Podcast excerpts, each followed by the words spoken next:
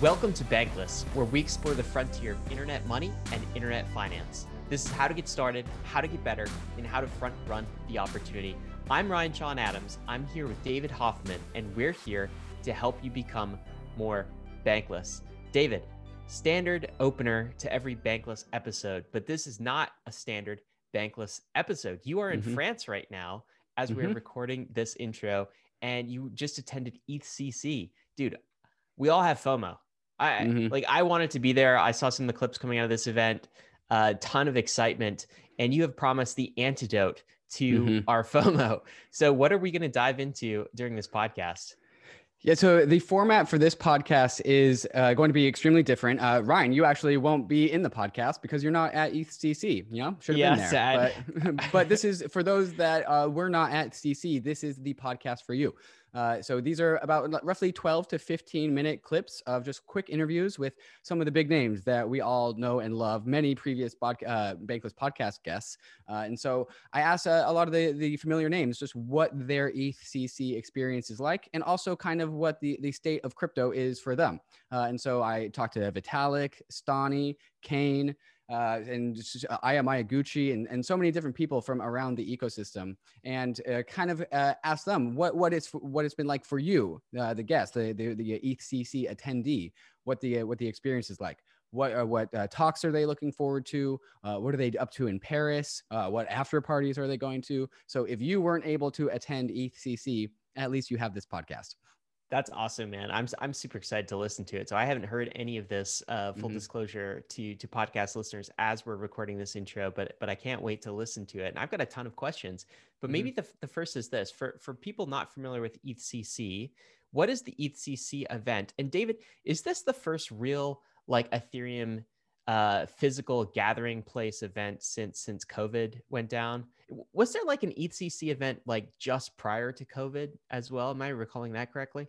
Yeah, that's right. ETHCC number three was uh, the la- basically the last event before everything shut down, and uh, unfortunately, people who went to the last ETHCC actually contracted COVID there, and that's that's where people realized a lot of the crypto community is like, oh, this COVID is an actual thing.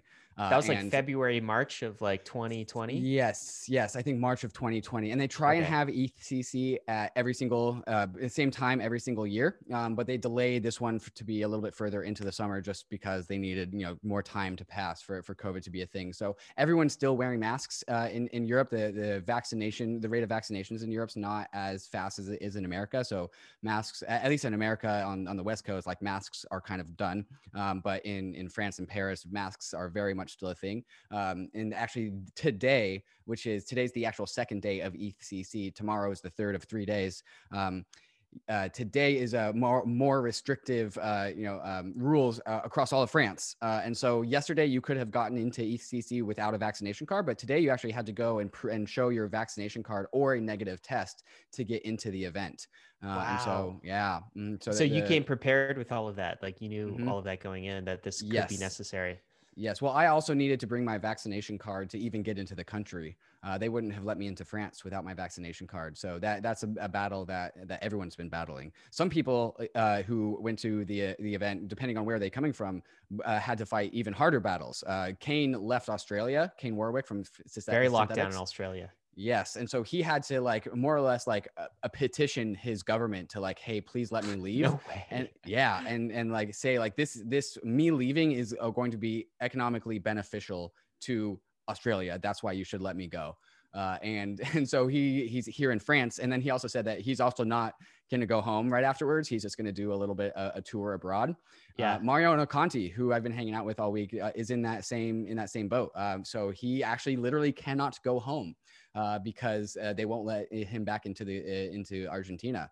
Um, and so everyone's coming from all over the world, and everyone has like kind of their own game that they're playing with regards to COVID uh, and w- what it's what it took to get here and what it's going to take to get back home. Uh, some people just don't have plans to go home; they're just going to keep on touring around the world. I can understand why. So is this is ETHCC really an Ethereum centric conference? I think so, right? Yes. Because ETH in the name ETHCC, yes. but also mm-hmm. uh, seems to be more more broadly DeFi. So mm-hmm. what's the overall tone of the thing? Is it more technology? Is it more applications right. like DeFi, or is it more like you know base layer Ethereum stuff, or is it all of the above? Yeah, it's it's specific to builders, and so all the panelists actually there's actually not very many panelists. Uh, I actually don't think there was a single panel. It's all one one speaker giving one talk at a time, uh, and you had to apply to be a, a speaker. Um, but the the you know common denominator for all the speakers is that they are a builder.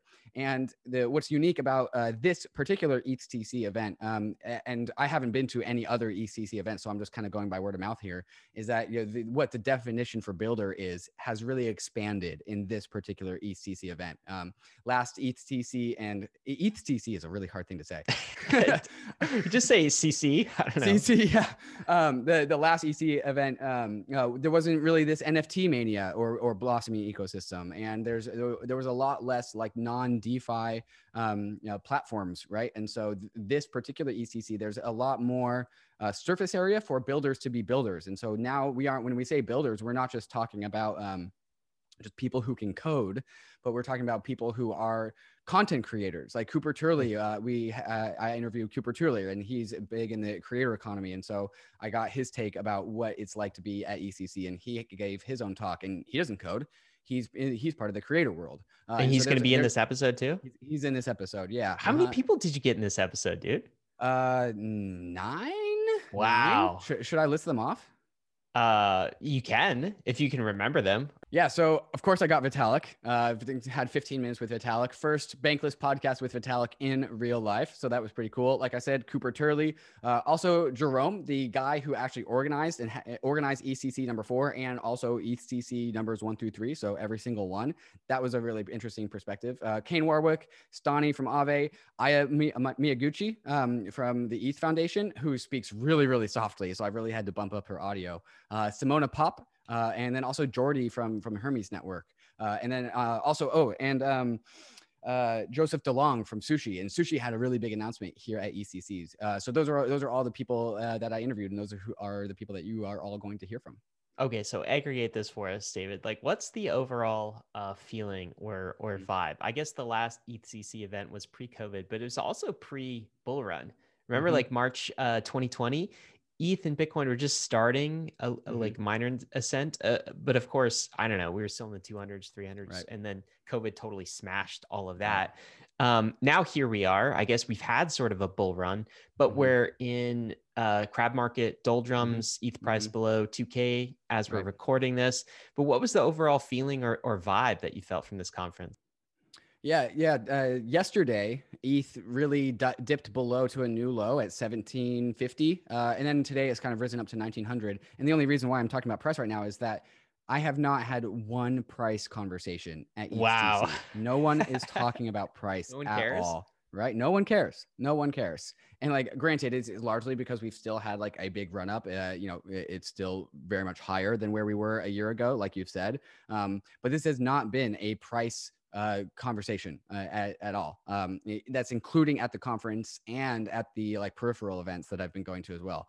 Prices, not not a topic of conversation, not in the slightest. So, what is the vibe? What is the topic mm-hmm. of conversation? Well, there's so many different tracks, um, and so, so, there's like the NFT track, there's the DeFi track, there's the the non-financial UK use cases of Ethereum track. Um, the vibe, I think, I would say, well, there's there's a ton of energy. First off, everyone is really stoked to be there, uh, and ev- everyone's just really chatty. There's there's uh, uh like many different rooms uh, for all the different like conference or panels and, and workshops and, and talks. And so people are going to the talks that they are like really intrinsically interested in, as in like th- this is is my like thing that I care about. So I'm going to go to this talk. But other than that, people are out in the halls. They're they're chatting with other people. There's booths kind of spread around, um, and there's a big like congregation room. Uh, and so people are more just hanging out in in the in the overall community. And then and then also like an outside area with a, a, nice big tree with a lot of shade. So people are sitting under the tree. People are talking uh, as you would expect. Uh, and and and the, the energy is, is absolutely fantastic. I would i would say the overall ambiance is that like i said this is like a builder focused um, event where builder is now kind of more expansively not just not just coders but just people who create. Uh, and people i feel like we all know that there's still so much work to be done like everyone has like their builder hat on uh, and everyone is talking about like uh, so many brand new projects that I have never heard of uh, are are at this event, and you know people are wearing T-shirts, you know, like you know, repping their their their project or their company, and a lot of new projects and companies that I've never seen before. Um, so I would say that the vibe is definitely like we're all here to build and talk about building and, and also talk about like all the new directions that Ethereum has taken in the last year since the last ETHCC event. Uh, and, and we all want to kind of powwow and, you know, communicate what we're all up to because we're all builders here. Yeah, I mean, it, it it seems like since the last ETH conference in person, there, there have been so many catalyzing events. Like you know, NFTs really came out and and were a big thing. David, there was a, a raise this week of OpenSea, the 1st mm-hmm. NFT unicorn, like 1.5 billion, billion with a B. Mm-hmm. Absolutely insane success there. And now the Ethereum community has layer two actually mm-hmm. humming. So mm-hmm. Optimism and Uniswap uh, just went live with the first layer two solution of a flagship DeFi application on a rollup, I should say, uh, not the layer two solution generally, but on a rollup. Super exciting. So rollups are here. We also have EIP 1559. We mm-hmm. have ETH2 that's shipped with staking for over six months. That's gone very well. A lot of positive catalysts ahead was that some of the enthusiasm that was felt? I guess that's why the conversation was so varied. It wasn't, you know, we're we're trying to solve this one particular problem. It's because a lot of the problems are being solved, mm-hmm. uh, and like the Ethereum community has sort of spread out in so many different directions. There's so many different avenues that are being pursued mutually at the same time. Mm-hmm. Um, was the feeling was there a feeling of kind of enthusiasm about all of this progress? Or what were some of the main i guess topics of conversation right. when you're having those conversations with people? I, I would actually say uh, ether as a topic of conversation including like eip 1559 in the merge that also hasn't kind of in the same way prices has, hasn't been a topic of conversation. Ether really hasn't been a topic of conversation either. Um, uh, and uh, there there's definitely a layer two track so there's a lot of uh, layer two uh, talks as as well but also people i think were really a, a, lot of the builders in the space have kind of considered l2 as like you know we've checked that box actually that like that's done now. Uh, like so it's done actually, yeah like it, we, we, it, we how about it. scalability more broadly?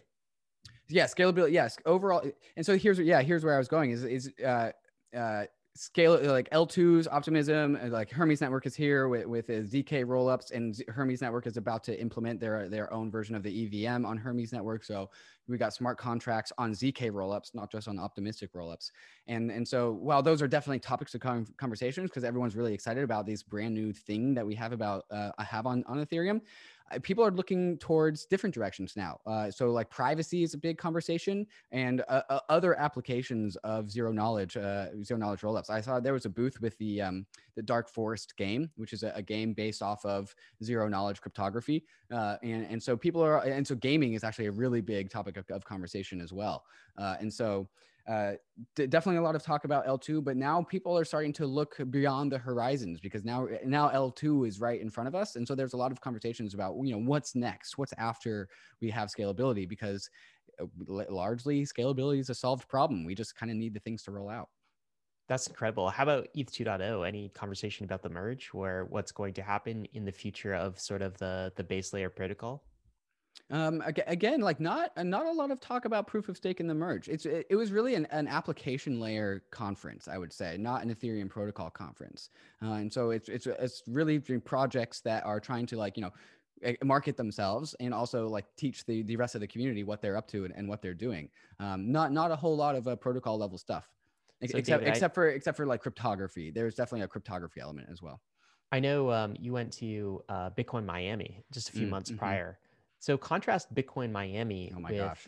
ETHCC. What like I and I, I, I get that they're different conferences. Like ETHCC is mm-hmm. more you know, tied to to builders, but they are both, I guess, uh, conferences run by their respective communities. What are some of the right. contrast points or similarities? Oh my gosh, there's there's so much. There's so much. Um, and granted, I only went to the Bitcoin conference for about a couple hours, but uh, before I left and started doing like some of the Ethereum peripheral stuff.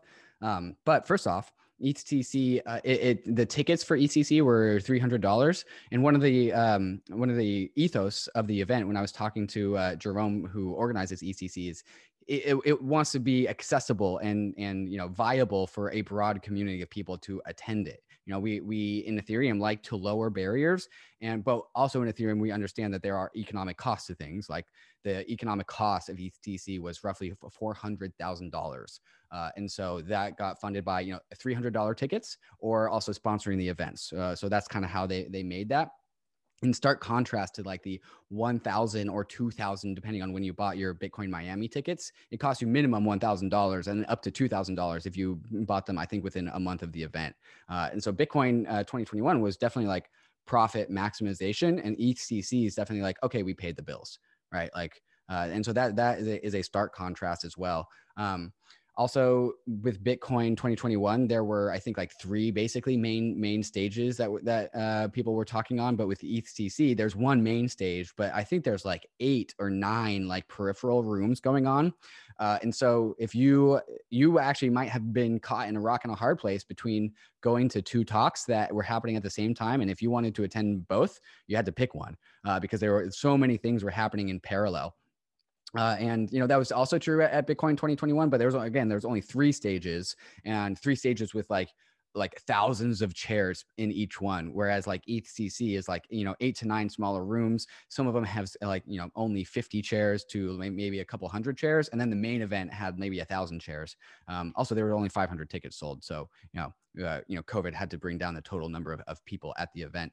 Um, wasn't too crowded. Also, Bitcoin 2021 definitely oversubscribed. Way too many people were going there, uh, and it was also in Miami, which was you know they in Miami never people never put masks on in the first place.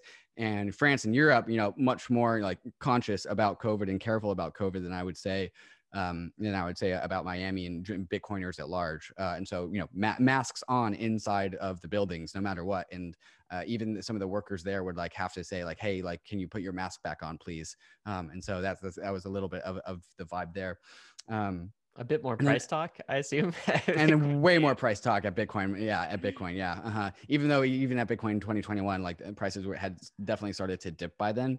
Um, and more panels at Bitcoin 2021 as well. And, and, overall, like Bitcoin 2021, not a builders conference because what are you building on Bitcoin, right? Like it, eh, people are talking about research and development with like core fundamental like functioning of the Ethereum blockchain, right? Whereas Bitcoin 2021, like I like I say, Bitcoin is not a place for builders. Therefore, the builders have migrated into the social layer. So Bitcoin is building on the social layer, and that's why you, that's where you saw like toxic mass uh, maximalism as a conference topic for Bitcoin 2021.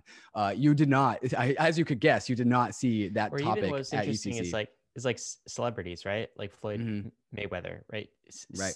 Steeping Bitcoin into the the wider wider mainstream right. culture. Or the big news coming out of that was El Salvador adoption, right? Mm-hmm. So it's like not actually building. It's like we already have this thing called Bitcoin. It's kind of right. finished. Yeah, we're doing mm-hmm. Lightning, mm-hmm. a few other things, but now it's about seeping this into mainstream acceptance mm-hmm. and, and adoption. It's got to have a completely different vibe than uh, Ethereum at its life cycle. Totally. The biggest uh, celebrity there at ETHCC was Vitalik, right? Yeah. Like he, he's the only one that had guy. a little bit of a little bit of a posse. Uh, right. Uh, every and then and then you kind of had the others, you Wait, know, does celebrities. Vitalik have a posse? Uh, well, there was also we'll we'll get to this topic, but there was also a documentary being filmed at ETHCC, and so Ooh. there were there was uh, some people with uh, you know decent production uh, cameras like following Vitalik around, kind of getting some B roll of of him just you know chit chatting with with the you know conference goers and so like there was a little bit of like you know posse there. Um and then and then the other celebrity aspect was just the other builders. Like everyone knows mariano conti. He's like he pretty tall so he stands out and he he's also public and you know he he writes really good smart contracts and writes them for a lot of different com- uh, communities. And so everyone knows and loves mariano and so you know having him around like everyone g- giving him high fives and then you know you had you had kain and stani and and so th- those were our celebrities. They're like the defi builders. Uh and and so like did I, anyone I, know did anyone anyone know David Hoffman and Bankless? Uh, the, the shirt really helped, you know, the shirt helped me stand out. Uh, but no, everyone, it, it, was hard to like walk more than just like a couple hundred feet without someone saying like, Hey man, I love Bankless. I like, I love what you guys do. And, and uh, I'm decently like introverted. Uh, actually why podcast actually works well. I me. find that hard to believe. I know we've yeah. never met in person, David Hoffman, mm-hmm. but like, I find it hard to believe that you're introverted, but I know you've told me that you claim that. Right. Yeah. So like coming to a, a, an event where people already kind of like know me because I'm a YouTuber, like people know my face. It actually is really helpful. It's like I don't actually have to like explain. You don't introduce yourself. You don't, don't have to wear the name. Hello, my name is David. Name tag. Yeah. I mean, I, I still introduce myself because I don't want to like assume and, and be like overly cocky. But like, yeah, it, it's really helpful. Just like, oh yeah, like you you've listened to Bankless. Like, you know, we, I don't have to talk too much about that. well, it's funny because I'm sure if they've listened to Bankless, they probably mm-hmm. um, listened. You and I ramble for like hours, right? So right. they feel like they kind of already know David Hoffman, right? Mm-hmm. Mm-hmm. So that's an advantage when you're attending a conference, I suppose. Well, tell me more about this uh, this documentary. So, is this the mm-hmm. documentary that was recently funded on the Mirror yes. protocol? Made like two million dollars in funding, yep. community funding, and mm-hmm. it's going to be an Ethereum specific documentary. What's the scoop yep. here? Yeah, so the title is Ethereum: The Infinite Garden, which is a fantastic name. Uh, and then the, really the word infinite talks about iterative games. Uh, and versus, um, and this is a, a game theory uh, reference where you have um, one off games where you just play one match, or you have games that are recursive and you have they're iterative. You play match after match after match. And in one off games, you are in competition with your opponent. But with iterative games, you need to work with your opponent to come together so you guys can survive in the long term. That's like the that's the and so that's the reference of the infinite garden, uh, a, a, garden of growth, uh, new things being born out of this iterative garden of cooperation. Gar- Garden of Cooperation. That's great. That's great. Yeah, it's a great, uh, great uh, reference. So I love the title, uh, and so um, I, I met with the, uh, the the producers there, and and so they actually filmed me interviewing uh, some of the some of the key DeFi members, right, and Vitalik included, right. And so I had my like dinky little like MacBook laptop, like recording, like ha- kind of hacky, like recording on Zoom. And so I was just the only person in my one Zoom room, and the and Zoom was recording me talking to Vitalik with my microphone. And then we had like this big, big camera like walking around us while they were while they were recording us. And so if you guys are listening onto the podcast, you can go to the YouTube video and, and check that out. Um, and so they recorded me talking to to uh, Vitalik. They also recorded me talking to Jerome, the the coordinator of of ECC, and then also Aya Miyaguchi of the of the EF. Uh, and so there's are some bankless content being recorded being recorded by the the uh, the actual documentary. And, and Ryan, uh, when I when I met the uh, director, she said like, "Oh yeah, uh, you we want to talk to you and Ryan." And so I haven't had what? that conversation yet, but uh, apparently they they want to they want to talk to us with like cameras and stuff. I, I, would assume. I could only oh assume. I guess it's a documentary. Yeah, that's crazy, man. Well, here's so, uh, so if they do want to film us, Ryan, here's what I think we should do. I think they should film us meeting meet. in person for the first time. The first meeting in person.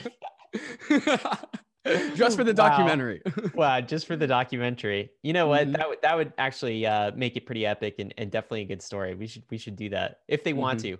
Documentary if they, if people are listening. When when does mm-hmm. this documentary come out?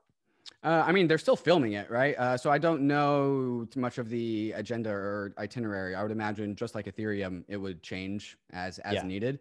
Uh, yeah, yeah. So they're they're kind of just they're trying to film. They're just making content right now, filming content, uh, and then they'll actually like edit it and turn it into something. But I would expect not definitely not this year. Uh, maybe if we're lucky in 2022, I think. Um, but I don't know what it's like to produce a movie. I only yeah. produce YouTube videos. That's right. On Zoom, you know. on Zoom. simple simple recording equipment uh, that goes behind the scenes. I guess they'll get a taste if they if they watch the YouTube or if they mm-hmm. watch the documentary as to behind the mm-hmm. scenes of of how a bankless interview works. Um, mm-hmm. David, what else you want to tell us about EthCC? Is there anything else? Yeah. So uh, today, like I said, is day two of three days of EthCC. I'm here until Sunday. This is actually my first time in Europe, kind of a, a Europe noob. Um, but tonight is How's French? uh, absolutely terrible. so I, I know a, a, half decent amount of Spanish, enough to get by. And so when I came to that France, work in France. I, I, I, came to France. I was like, okay, I can't speak English. They don't speak English here. What other languages do I know? Oh, let's just start speaking Spanish. Like, no, oh, no, that. no, that also doesn't work. No, um, there's a, there's a decent amount of English speakers here where, where, I've been able to get by. I actually haven't been able to do too many France things um, just because I've been all Ethereum focused. But after tomorrow, I think I might just like straight up turn off like crypto mode and go straight into like French. You totally French should. Don't check yeah. any prices. Don't worry about. Yep. I got everything right. covered on the bankless stuff. Just go right. enjoy Paris, my friend. Mm-hmm. The uh, but the the event that everyone is talking about is tonight, which is Rave. Uh, and I, t- I talked to Stani, Stani about this. Yeah. So Aave is throwing a rave and they're calling it Rave. wow. Yeah.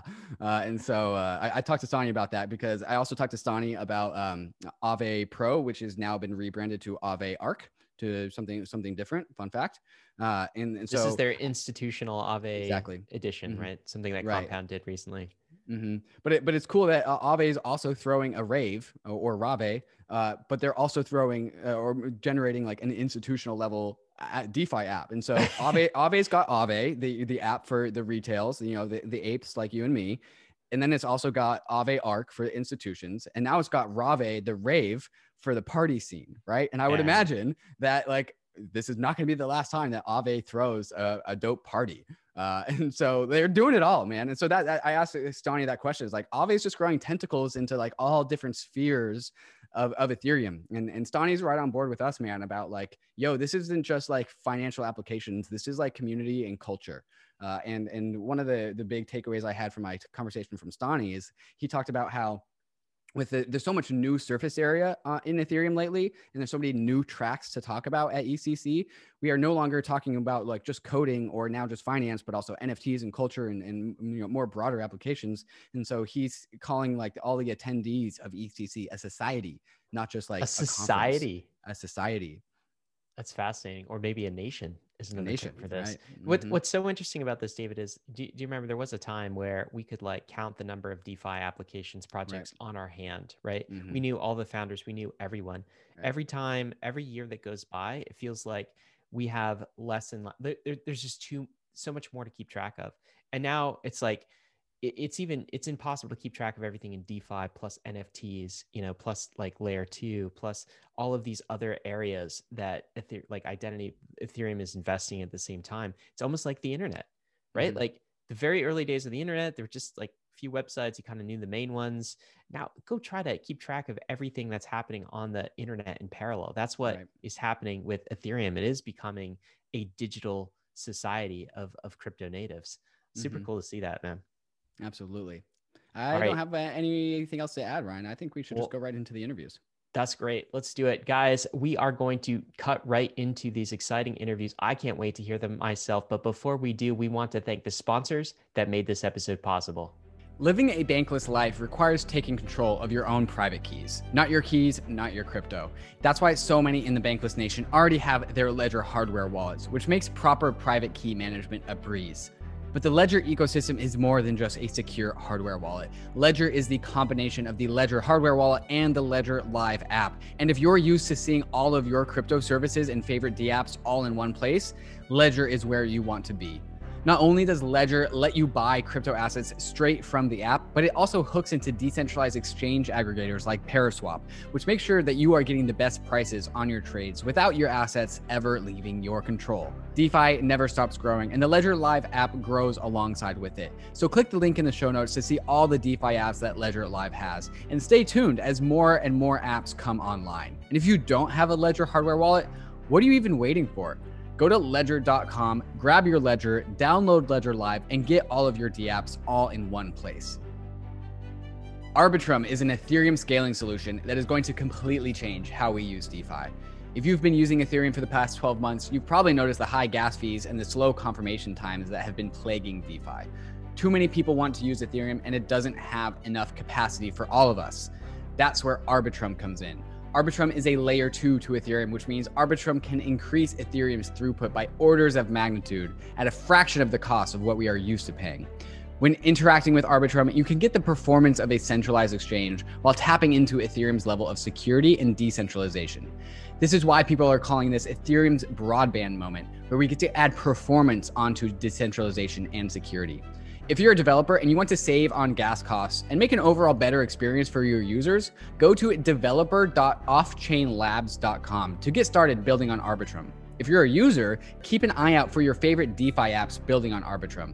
Arbitrum has been working with over 300 teams, including Ethereum's top infrastructure projects, and will be opening up to all users shortly.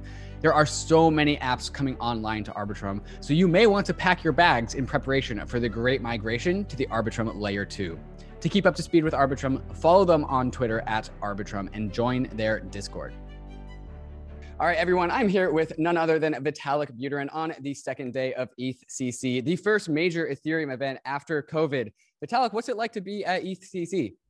It's it's good to see people again. Mm-hmm. I mean, well, I saw some people for the last one and a half years, but definitely far fewer than I'm normally used to. Mm-hmm. So yeah, and it's always just good to see the lovely and friendly Ethereum community in person. Mm-hmm. Mm. And what about the ETHCC number four? Are you particularly excited about? And also, how have you seen this particular Ethereum event be different than the other ones that you've been to in the past?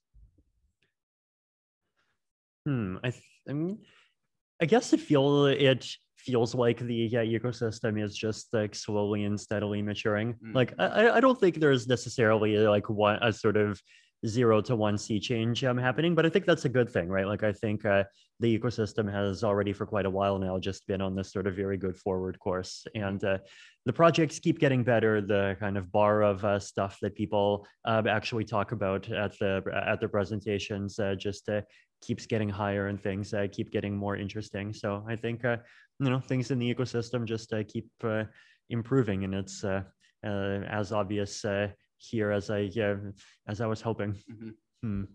There's a bunch of different tracks for ETHCC, a bunch of different like lines of topics. Uh, what's what's new uh, that you are interested in, and, and are there any talks out there that you're particularly excited to listen into, or any talks that you enjoyed yesterday?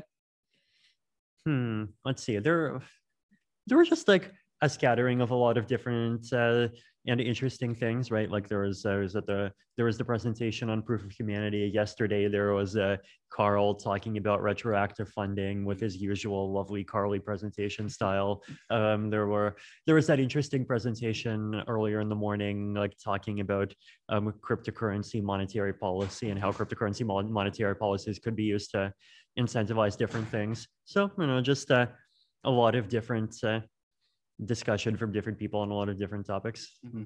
Hmm. One theme that I've noticed is that we, uh, in previous Ethereum events, we had uh, you know topics and conversations about possible products or possible future things. And at, what one thing I've noticed at this particular ETHCC is we have people talking about their next products, not their first products. Have you noticed uh, any anything like this as well?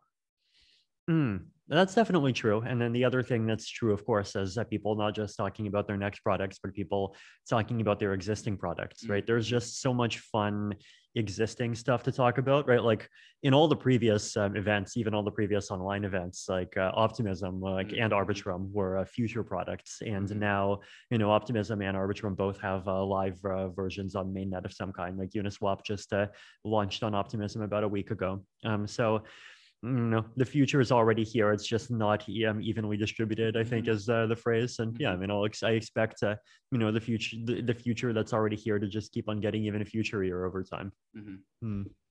Vitalik, Ethereum is, is six years old, and we've had been having six years of conferences. And I, I am a big fan of ETH Denver. That those were my first Ethereum events, and this is my first ETHCC event. And the the community is so vibrant, and there's so much energy here as as one of the the the biggest creator of Ethereum, do you ever just sit and reflect on the magnitude of of what you've created? You've you've made people fly around the world to come to France, to go to Denver.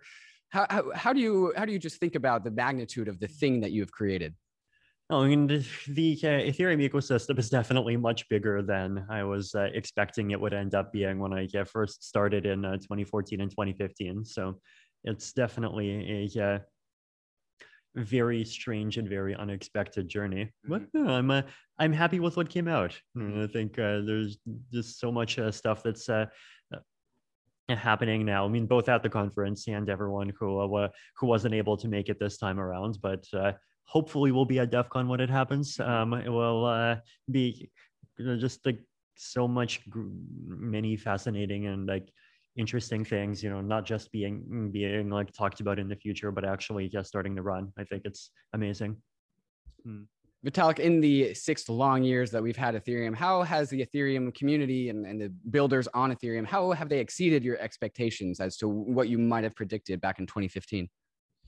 Mm, um, I mean, the quality of the tech of the uh, technology and just the kinds of things that people figured out would be possible to do with technology is mm-hmm. super impressive right? Like even ZK snarks, for example, right? Like that was still, you know, we called that moon math back in the old days, right?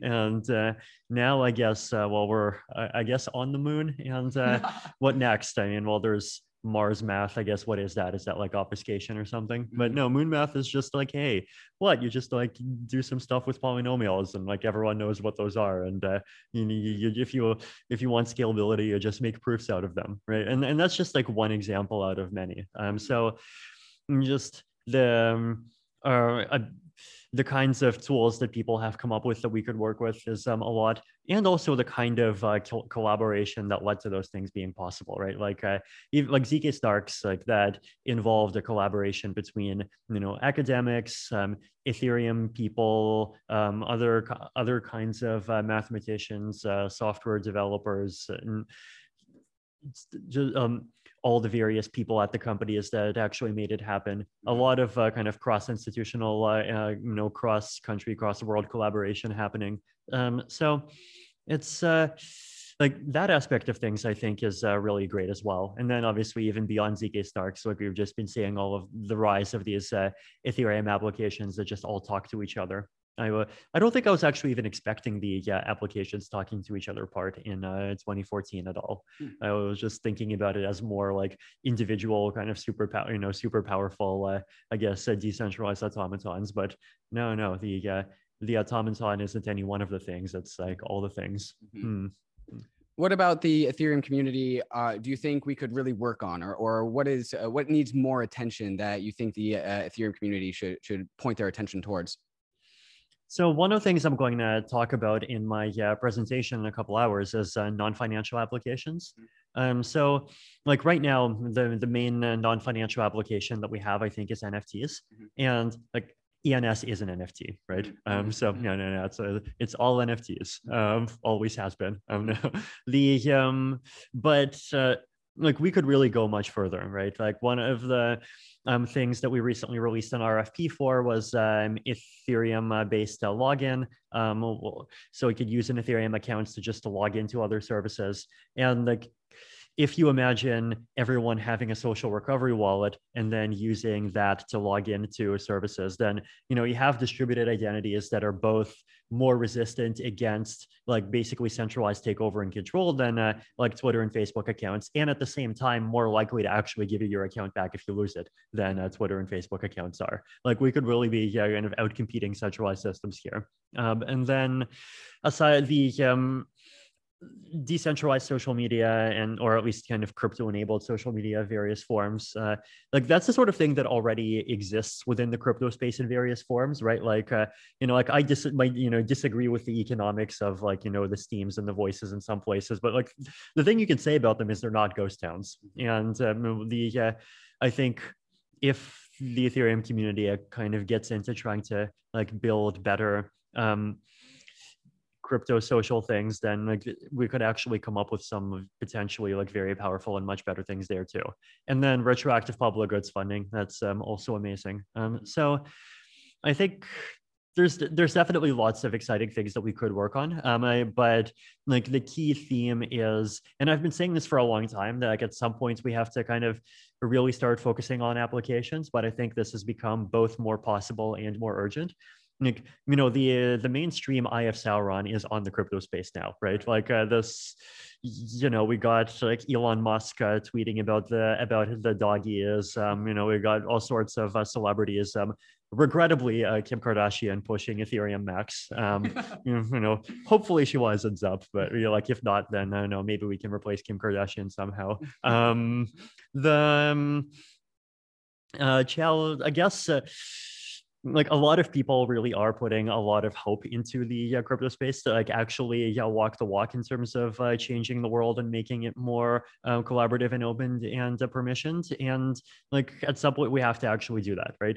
And the good news is that like the biggest uh, bottleneck to us doing anything which is scalability like that's being solved over the course of this year. So yeah i mean there, there's a need and there's an opportunity and we should just go and do it Vitalik, you are known for putting your attention on things that the Ethereum, uh, the rest of us kind of figure out a couple years later. And, and right now, as you just said, we are in our like scalability summer. We had, uh, you know, Optimism rollout. We have, uh, or, or soon to be, you know, now you can use Uniswap. Soon you can use uh, Synthetix. Also, Arbitrum is, is now out there in, in the wild. Uh, but what are you paying attention to? And what do you think we will be paying attention to after we're done with the whole scalability thing? What comes next in Ethereum? Mm, um, so a few things, right? So one is uh, privacy. I think privacy still needs to be improved, right? Like uh, the whole like the blockchain is Twitter for your bank accounts thing. Like I think it's being underrated, but like if someone wants to sort of like put the magnifying glass on that problem in an accelerationist way, they could just like make a Twitter account that like tweets out whatever um, someone makes a no that, that would actually be kind of mean. But like goodness, if the point is that the people who wants to peek at things are peeking at things mm-hmm. and uh, more and more people are going to peek at things and like at some point so we need to actually improve the the privacy situation but you know like umbra exists tornado exists um, but just ways to do at least basic things on ethereum without leaking everything to the world is something that we need to improve on um, wallet security i keep uh, harping on about social recovery wallets, but I think like didn't we do multiple podcasts about those already? Like I don't know. I think uh, you know we just have to like keep on I guess well I guess it's not just about harping it's about like actually yeah implementing and there's all these account abstraction like other challenges but like I think social recovery wallets just need to happen because like we need noob friendly security mm-hmm. and like 24 word seeds are not noob friendly security like they might like they're definitely friendlier than what came before but still like uh you know what happens if uh, your um, house burns down? What happens if you accidentally lose it? Like these things happen. Mm-hmm. um, so that's another thing that needs to be uh, Im- improved quite a bit. Um, and it's not just a like solving these problems is not just a matter of like having solutions instead of not having solutions. It's also a matter of having decentralized solutions come fast enough that the centralized solutions don't get entrenched right? Like that's something that i am i definitely worry about quite a bit. Um what what what other things? Again i think you know there's a long tail like there's just making blockchain applications easier to use. There's like just security on the application side. Um there's uh, i guess uh, oh another one is uh, making sh- decentralized governance that's actually good. Hmm. like i've been yelling against coin voting for years. Mm-hmm. and uh, and like i worry that coin voting is just kind of like slowly getting adopted and is slowly kind of i guess gaining legitimacy by continuity even though in my opinion it really doesn't deserve to. But like at some point someone's gonna you know make the vote bribing app. Yeah and uh, at some point like these things that looked really uh, just nice and uh, and secure by default are just suddenly going to look much less secure and people are going to start scrambling. So i'm just hoping that we can uh, come up with better alternatives before then uh, Vitalik, there's a growing social scene about Ethereum, and so many different people are coming to the Ethereum ecosystem because so many new things have come to Ethereum. The NFT community has exploded. The creator economy is really, uh, you know, burgeoning, and now we're all here in person at EthCC. So, you know, tell me about your thoughts and reflections about this, the social layer that's growing around Ethereum. Well, I think as is uh, the meme that you've uh, also been uh, spreading many times, uh, layer zero is people, right? And uh, for a blockchain community to prosper, it needs to have a uh, community that people want to participate in and contribute to. And I think that's actually something that the Ethereum community has has done really well, right? Like the community is supportive. Um, it's very, very kind of like helpful and friendly to people just uh, trying to join and do interesting things. Um, and I think that's something really valuable. Mm-hmm. Hmm. Vitalik, we are in Paris. How long are you in Paris for? I'm in Paris for about another week. Mm-hmm. Hmm. A- anything exciting about being in Paris that you're looking forward to after after EthCC is done? What are you up to? Uh, I don't know. I mean, it's a it's a good city. I'm sure I'll walk around and and I'll explore it. It's uh, always good to be here the food the you know the food is good the architecture is good lots of things are good mm-hmm. hmm. and there, there's a, a, decent party scene that's going around after EthCC is over. We have the the Aave Rave tonight and a few other parties. Are you going to partake in, in the party scene? I mean, so far I've been kind of like keeping up the, the nine to five, uh, mm-hmm. as in the sweep schedule. Mm-hmm. Um, mm-hmm. but I mean, I don't know. We'll see. Mm-hmm. Hmm. Awesome. Well, Vitalik, we've had you on the Bankless podcast so many times before, but this is the first time we've been able to do this in person, and it's fantastic to be able to do this in person. And I'm really excited to uh, go to all the other future Ethereum events. For people that have not yet been to an Ethereum event, maybe pitch to them as to why it's unique and compelling, and why, why they might be interested to come to one in the future. Yeah, no, and it's definitely been just great to be at the event. I think it's uh, just amazing to see all of the people doing, um, building all of the lovely yeah, things that make the Ethereum ecosystem as great as it is uh, in person, and uh, just being able to see in real time like the, the, latest stuff that everyone is working on and everyone is ex- and everyone is excited about, and actually being able to just like talk to all of the other people that are just um, enthusiasts and fans of the ecosystem. Um, so, I think I mean, I, I think uh, like going to these um, events once in a while is great. Mm-hmm. Hmm.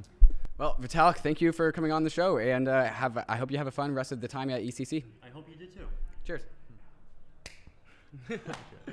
All right, Bankless Nation, I'm here with Stani, the one and only Stani, and we are here at the second day of ETHCC. Stani, tell us what it's like to be at ETHCC. Uh, amazing. I mean, this is my third year here, uh, or fourth. I can't remember, but it, the atmosphere is always good. I mean, you see like a lot of people from the Ethereum community, uh, developers building interesting uh, things, and and also like you see the whole kind of like community here in real life, and it's wonderful to see again like so many nerds in a like a physical uh, uh, presence. So cool. Yeah, it is a, a place of for for nerds who are also really really social, and I feel I feel like that's always kind of like the the through line of Ethereum events is like nerds who want to hang out and and talk nerdy stuff. Um, and so, Stani, you had a talk uh, uh, yesterday morning. Can you give the people who weren't able to to watch the talk a little bit of a, a preview about what that was about?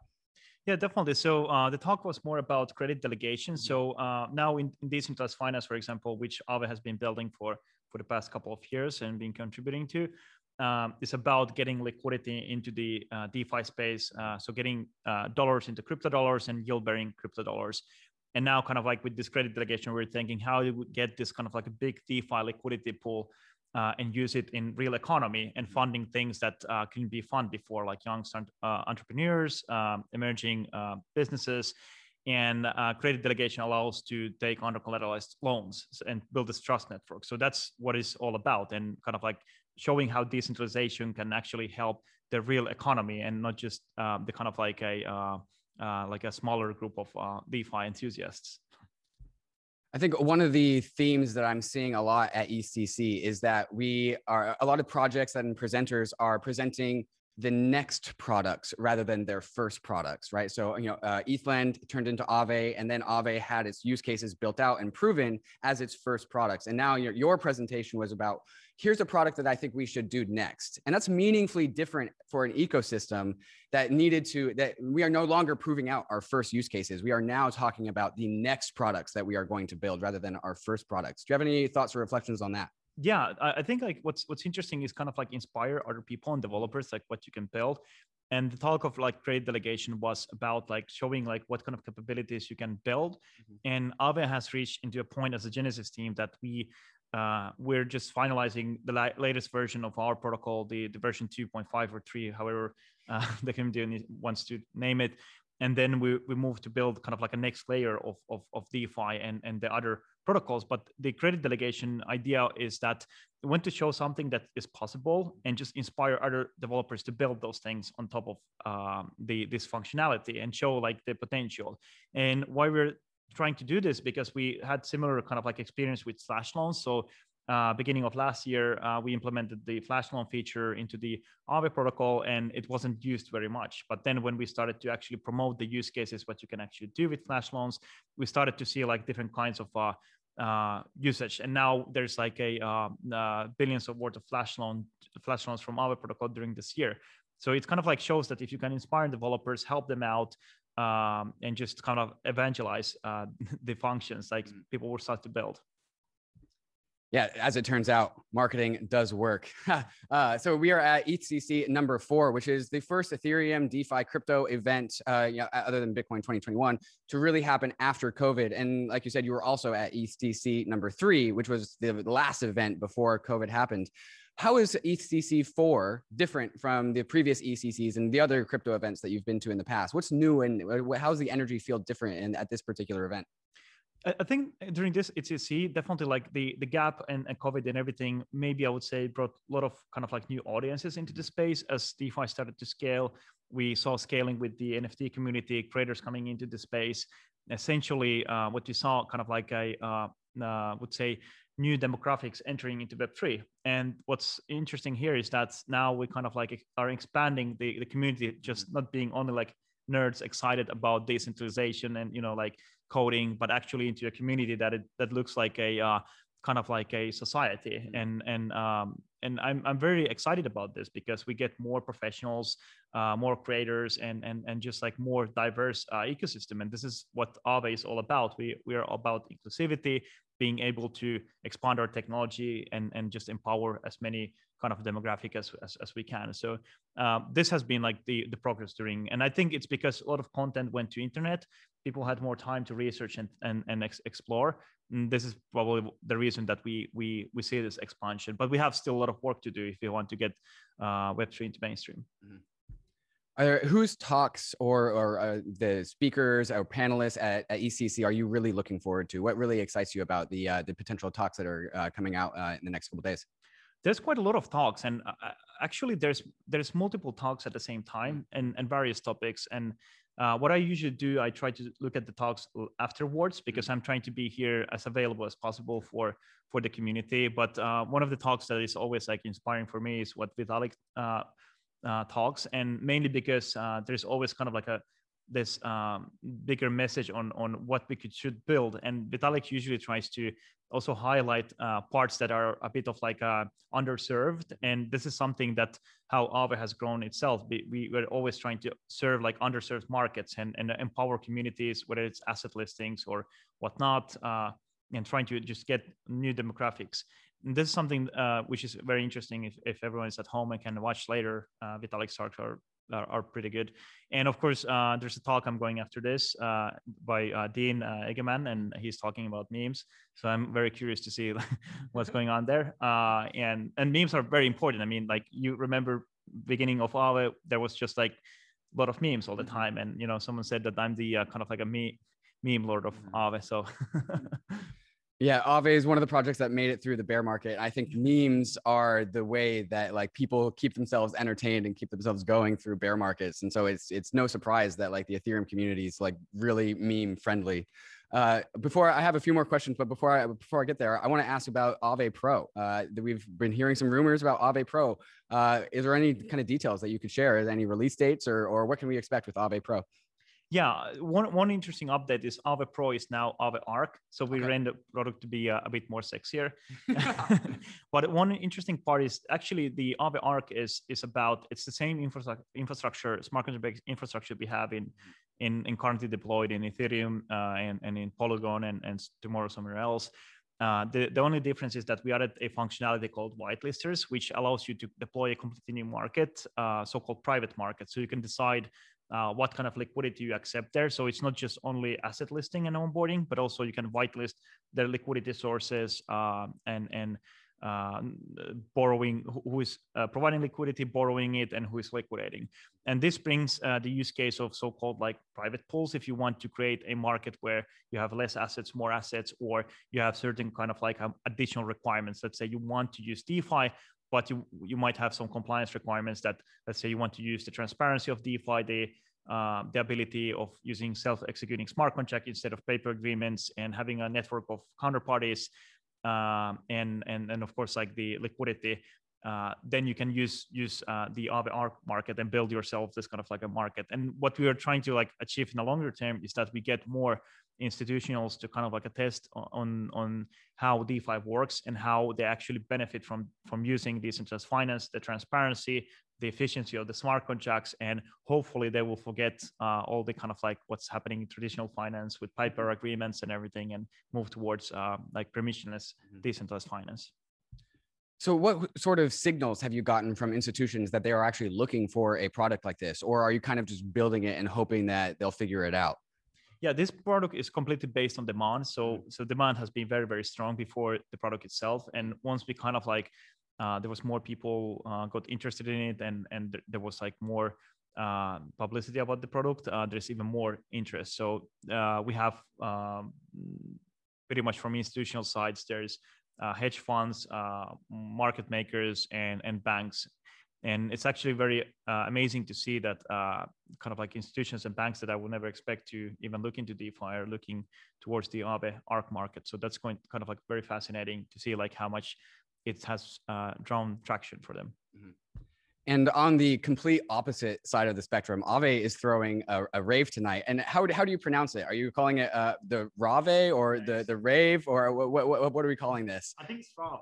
So, so yeah, Rave. So it's it's kind of like rave Aave. Mm-hmm. And the thing is that um, we, we planned in in uh, previous conference in, in BTC Miami that uh, we um, uh, we want to throw a rave mm-hmm. and, and you know we drop coordinates and ask people to do come there but then then you know i was the only person there from from Aave and and of course ajit was there so we were two so we were like okay maybe there isn't isn't it stuff mm-hmm. stuff to to throw a rave party so we're going to do it today and the idea is just kind of like to show that you know uh, like the ethereum community is is sort of about building like um, uh, empowering but also it's kind of like having fun meeting people and, and building new friendships because it's not only about like smart contract based composability but also like human composability is very important. And i mean this is how we became friends and, and everyone else in the space. And mm-hmm. this is something this relationship will last longer. And what's funny is that some of our like transactioning and kind of like uh, interactions happen on chain. Mm-hmm. and we can always go back and look like what we did. And you know it's interesting to see like how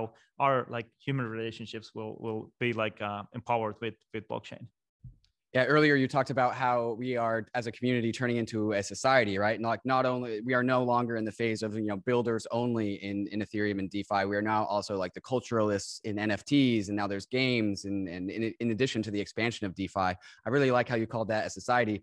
Now we're all all partying together. Stani, how late are you going to be up tonight? Well, that's a good question. You know, uh, I, I, guess like uh, I, I mean, it's Rave, so you know, it's it's very very like hard to leave, and and I think I think that will be the case for everyone tomorrow.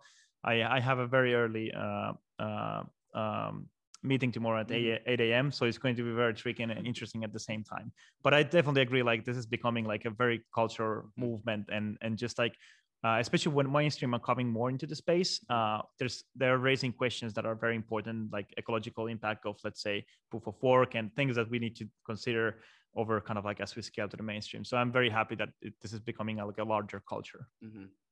how many people are going to be going to this event and what's the capacity uh, I think in total we are at 500. So so there is kind of like a rooftop party first, and then uh, we have a basement where the actually Rave will be. So uh, let's see. There's like a um, all tickets went quite quickly. Um, I mean they're free of course, and and we try to invite as many as we can, but we have certain limitation.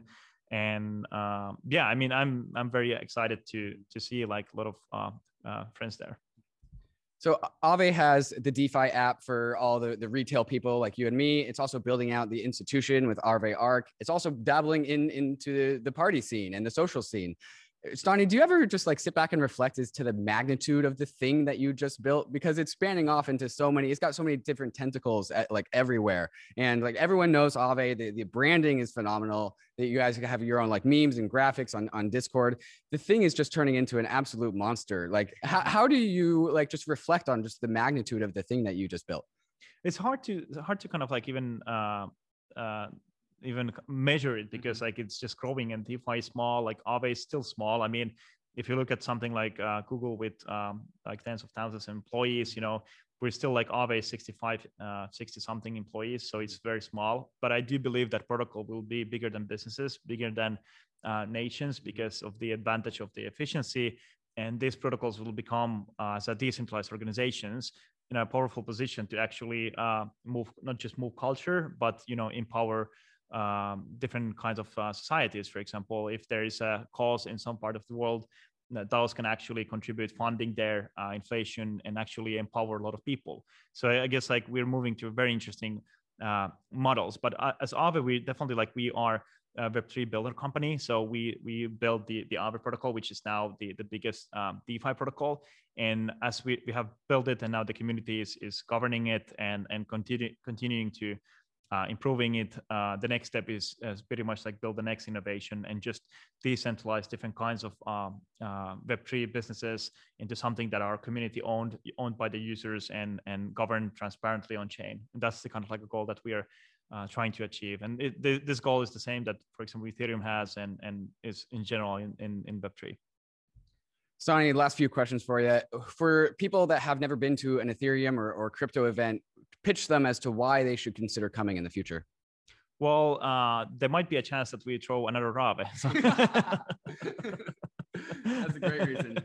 yeah, and uh, I think it's just kind of like seeing actually the culture that is happening. Uh, especially the bigger events uh, are very cool. DevCon is uh, might not happen this year. If it happens, nice. But if it doesn't next year, it's a very like uh, interesting to see like how uh, diverse the community is and just see very amazing talks. And and there's so many ideas flying around and so many ways to contribute. And and this is an event where you can bring your family, of course, after like the COVID and everything is over, and and just have a lot of fun and, and enjoy. And I, I think this is a place where uh, kind of like ideas come together, uh, people come together to to build, innovate, get inspired, and and just take a lot of things back to home and spread the the, the kind of like uh, uh, idea of decentralization and and make uh, you know world more transparent and and and also finance better and and other areas where web3 isn't yet kind of like touch upon. So there's a lot of opportunities here Sonny, we've had you on the Bankless podcast, but that was over Zoom. It's fantastic to be able to do this in person with you. And if crypto, and that's the whole point of crypto, right? Like if we don't actually meet in the physical world and, and take over in the physical world, we all want crypto to take over, but it actually needs to happen in, in the physical world. And so it's fantastic to be able to talk to you and do this uh, face to face. And I hope to do this many more times into the future totally thanks for having me here. It's it's very amazing and and being like this physically and and and actually you're real so it's nice to see well cheers Donnie. Thank you so much all right guys i'm here with Kain Warwick of Synthetix here on the second day of ETHCC Kain what's it like to be at ECC? tell us about your experiences so far it's very weird to be uh, back at a conference seeing all these people that I haven't seen in like two years. It's but it's been really fun. It's been good to catch up with people, and mm-hmm. the vibe is uh, is amazing. And some of the talks have been really cool as well. So, how did you get out of Australia? Tell us about that process. it was not easy. Um, I needed to prove to the government that you know I was uh, speaking here. There was mm-hmm. economic benefit to uh, Australia. Um, that we had our offsite in Mexico, which mm-hmm. is uh, coming up in about a week. Um, so it was a long process uh, to to get out of here and uh, mm-hmm. a bit expensive, but well worth it. So you're telling me that Anthony Sassano could have made it, but he didn't maybe he's uh, just not famous enough. I don't know. I, yeah. mean, I, don't, I, can't really remember who that guy is. I think uh, maybe the economic benefit that he brings to Australia is just uh, not quite above the line. So um, apologies, Sassano, mm-hmm. but uh, yeah, I think uh, maybe next time mm-hmm. I'll uh, try and help him escape. He can he can jump into my bags or something. Uh, can, can you have a, a, talk coming up later today uh, for people that won't be able to watch it in person? Can you kind of give them a, a little teaser about what it's about?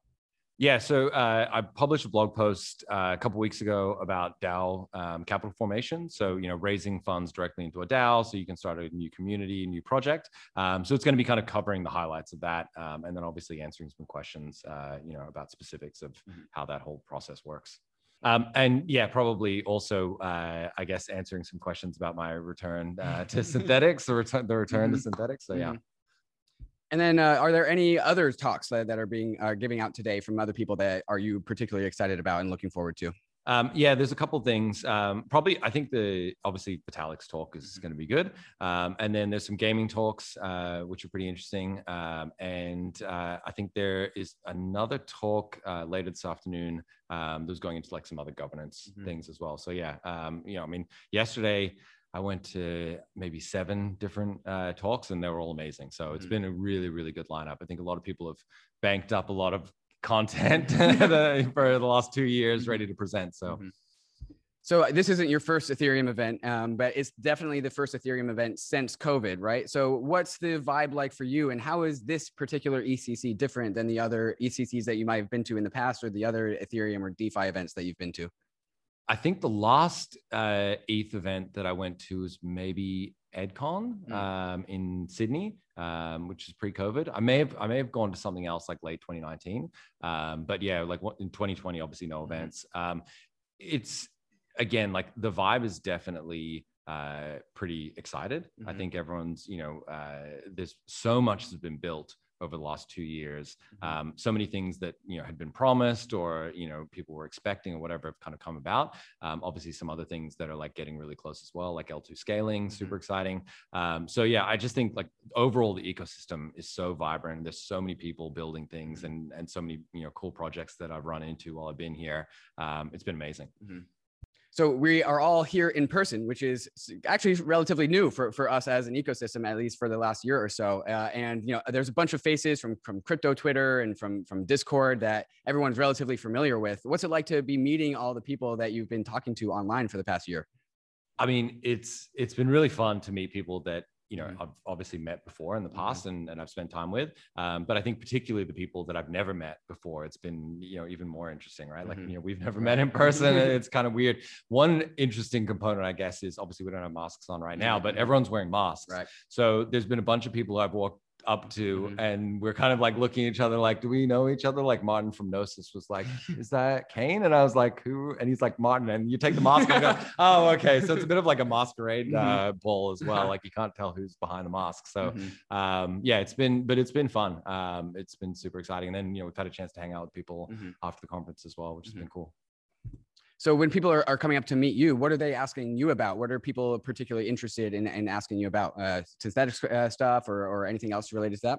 it's been a range of things you know um, there's been some conversations about governance mm-hmm. um, like even you know today on twitter we were talking about like representative democracy mm-hmm. versus mm-hmm. direct democracy um, and i think you know that's probably the thing that like has always stood out for me uh, like even just then i was talking to fernando about like um, liquidity distribution and mm-hmm. yield yield farming distributions and we were talking about the ins and outs of it. Like it's always been uh, very kind of technical straight to the point questions. Like you you run into someone you start having a conversation you just go down a crazy rabbit hole like really quickly. Mm-hmm. um, and i just think from like an intellectual standpoint it's super stimulating. It's really fun. Mm-hmm. so um, yeah that's been uh, that that hasn't changed uh, since uh, you know covid. So it's cool. Totally.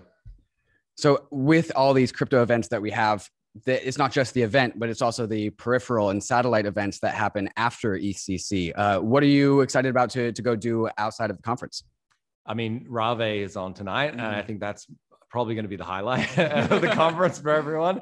Um, I, it's funny when uh, when I was leaving, um, you know, like I've got all these things on my calendar, all mm-hmm. these different appointments, and my wife was like, "It looks like you're going to a rave," but it was funny actually because this is how crypto she is. She was like, what's this rave thing? And I was like, oh, she even pronounced it right. So, um, so yeah, I think uh, I think people are pretty excited for that. Mm-hmm. Um, but you know, I've just like been catching up with people, going for drinks, and mm-hmm. you know, going to a couple of events and dinners and stuff. So, um, yeah, just having a chance to kind of sit down with people for a couple of hours in mm-hmm. person and, and chat to them has been amazing. So, uh, how late are you going to stay up tonight? Uh, I'm I managed to stay up until midnight. I got to like about 12:30 last night. Um, I'm still a little bit jet lagged. Hopefully I can push through to like two tonight. That's two. my goal. Mm-hmm. I know it closes at four, but we'll see. If I can stay till two, I'll I'll think I've done pretty well. Awesome. And uh, what are you really just excited for to, to uh, with the re- remainder of your time in Paris? Uh, Paris, pretty cool city. Uh, I don't know if you've been around Europe a lot, but after after ECC, what are you going to do just in the city of Paris? So I'm hanging out here for another uh, couple of nights. Um, there's a few people staying on, obviously, at the conference, uh, and just going to catch up with them. Uh, and then I'm headed to New York after that. So mm-hmm. looking forward to catching up with the the New York crypto scene as well. There's a bunch of people that have already hit me up. So mm-hmm. um, yeah, so that's going to be really fun. So it's a bit of like a crypto world tour for me. yeah, trying to avoid going back home as long as possible, huh? yeah yeah absolutely um, i think when uh, when i initially uh, kind of proposed it they want you to obviously stay out of the country as long as possible they don't want you kind of coming back um, but luckily we also have our global uh, Synthetix offsite mm. um, so a bunch of the core contributors from the western hemisphere getting together in mexico so that's kind of my last stop mm. which is going to be even crazier because there's people in the core contributors and, and in the Synthetix community um, who I've been you know working closely with for like almost two years who I've never met. Mm-hmm. Um, so it's going to be pretty amazing. So I'm I'm really excited for that, and I'm glad that I could uh, get out and, and go and uh, join that that conference. So for for people that have never been to an Ethereum or DeFi event, maybe pitch to them as to what they might be interested in if they actually did decide to to come out to an event in the future. I think someone posted this on Twitter. Um, you know, Bitcoin conferences and and even like general crypto conferences like Consensus. Um, you know, the talks and panels like in the nicest possible way, they're usually kind of bullshit. Mm. Um, there's not a huge amount of value. Um, I think with the uh, with Ethereum conferences, there's so many people pushing uh, the kind of state of the art in so many different directions that it's actually hard to even kind of choose. Like there were multiple times yesterday where I had like conflicting talks that I wanted to go to. One was late, and I would like mm. scramble out to the other one. Um, so I think like the amount of content that you can kind of consume in a two day period is pretty amazing. And you know, obviously we all read newsletters, we all, you know, listen to podcasts and and you know, read the different blogs and everything. But having someone on stage kind of, you know, pitch it to you directly, being able to then answer, uh, you know, ask questions, they answer them. There is something about that that like I think um, you know, just kind of sticks with you a little bit more. Mm-hmm. Um, and so making the effort to like come in person and some of those just serendipitous conversations that happen um, are amazing as well. But like making the effort to come in person, the amount of like just brain dump that you get after like a two or three day conference is just incredible. Mm-hmm. Kain, we've had you on the Bankless podcast before, but that was over Zoom. Uh, this is actually in in person, which is, which is new for me as well. So it's fantastic to actually meet you in person and be able to actually have this conversation face to face. Yeah, thanks. It was it was super fun. Um, and as I said before, I'm uh, I need to go and uh, frantically claim my bank tokens because I've been holding off. I'm procrastinating. Mm-hmm. Yeah. So that's my next task after I get out of uh, the studios. Uh, jump on my laptop mm-hmm. and grab them. I've got a few weeks, weeks left to do that. Yeah, they will expire. That I goes know. for you, the listener, as well. Yeah. Kain, thank you for coming on the show. Amazing. Thank you so much. Peace. Great to meet you. All right, guys, I'm here with Jerome de Tychey. Uh, Jerome is the lead host, the lead organizer of EthCC, the event that we all find ourselves at today. Uh, now that EthCC, EthCC is actually here and we're all here, Jerome, uh, how do you feel? Like, are you excited? What's what's going on in your head? I'm mainly feeling relieved, to be honest. Like, uh, we didn't we didn't know, not if, but when we were we will be able to host this thing.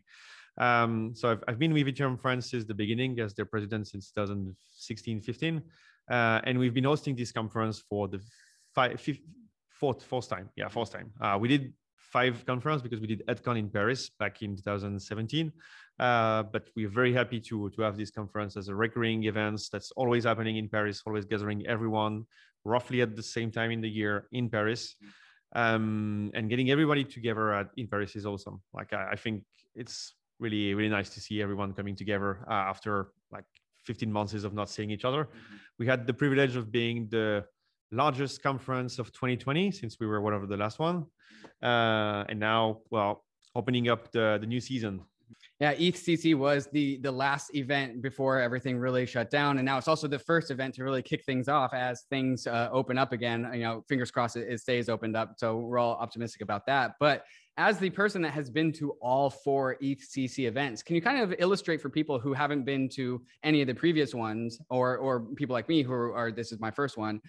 Tell us about the trajectory of you know one through four. How have they changed and grown and developed over time? Yeah, so we we matured uh, at the same pace of the ecosystem, basically. So initially, we wanted to host a conference that would be community based uh, and recurring at the same times of the year at the same place, because by the time EdCon was moving every year, uh, was moving every year, and we just wanted to say, well, let's make it easy. Like you don't know if you're going to be able to travel to Bogota, if you're going to be able to travel to to Japan. Well, yeah, let's just go and stay in Paris all the time. So we started with this by having it organized by Ethereum France, the, the nonprofit that I mentioned before, hosting hosting the uh, Ethereum France website as well, translating things in French for for the French speaking community. And as a nonprofit, we basically say, well, we have connections with engineering schools in France, so we just wanted to like host an event there, uh, calculate how much it would cost to do live streaming, uh, divided by the number of people that we are thinking about having, and say, well, okay, it's going to be 200 per person, and we are going to have a balanced budget. So we started off in 2018 with this, uh, and the excitement was huge because it was like the, the trajectory of the previous bull market. So we were like, yeah, sure, let's go to see a conference and everybody was so lovely, so happy, so easygoing to to to work with uh, that we decided to organize it one once again at the same place uh, next year. So the first edition had about 700 people. Uh, the second edition in 2019 had about 1,000 people, and on the third edition that we did last year, we were thinking about going up to 2,000. Uh, we had commitments, we had lots of speakers, and unfortunately, well, COVID hits. Uh, so all the speakers that came from Asia couldn't come. Um, most of the speakers that came from the US canceled, uh, but we still were able to host the conference and have it uh, have it balanced and everything uh, running.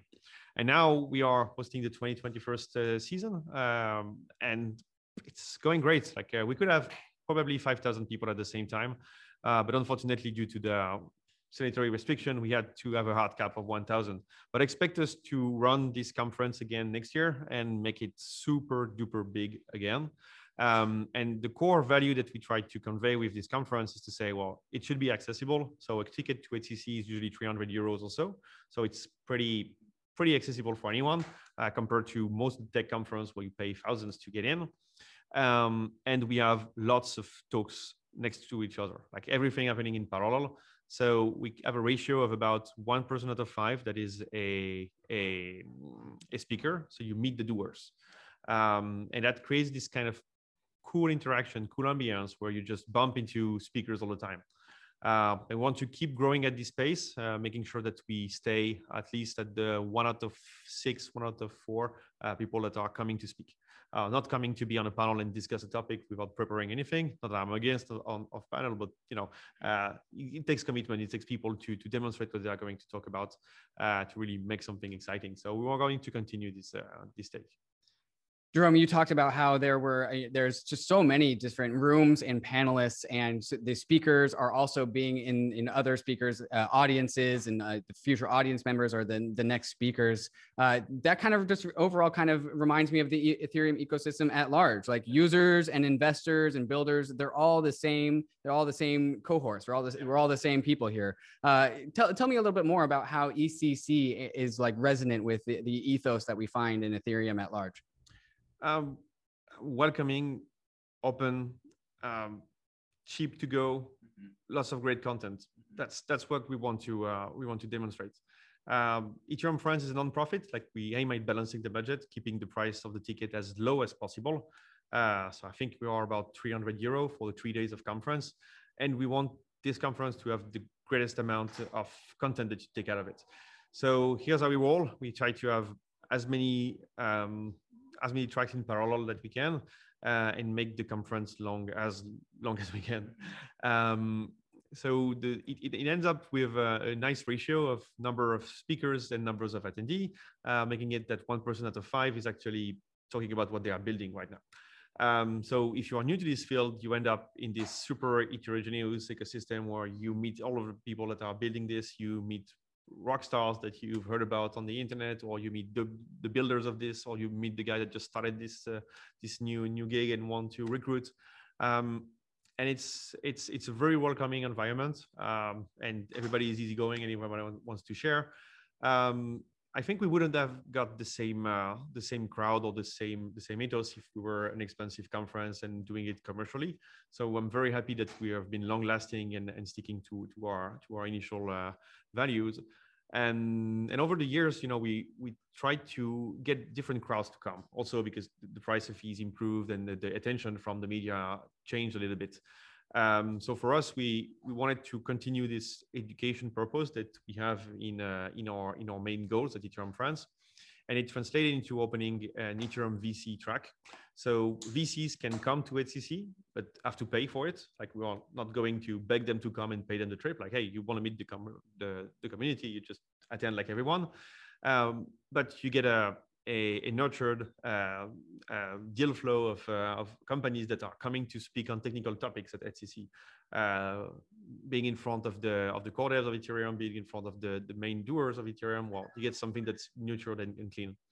Um, so they they are coming uh, in huge amount of number of VCs. Like it's just uh, it's just mind blowing. We I think we have 50 or, or 60 funds that are attending this year.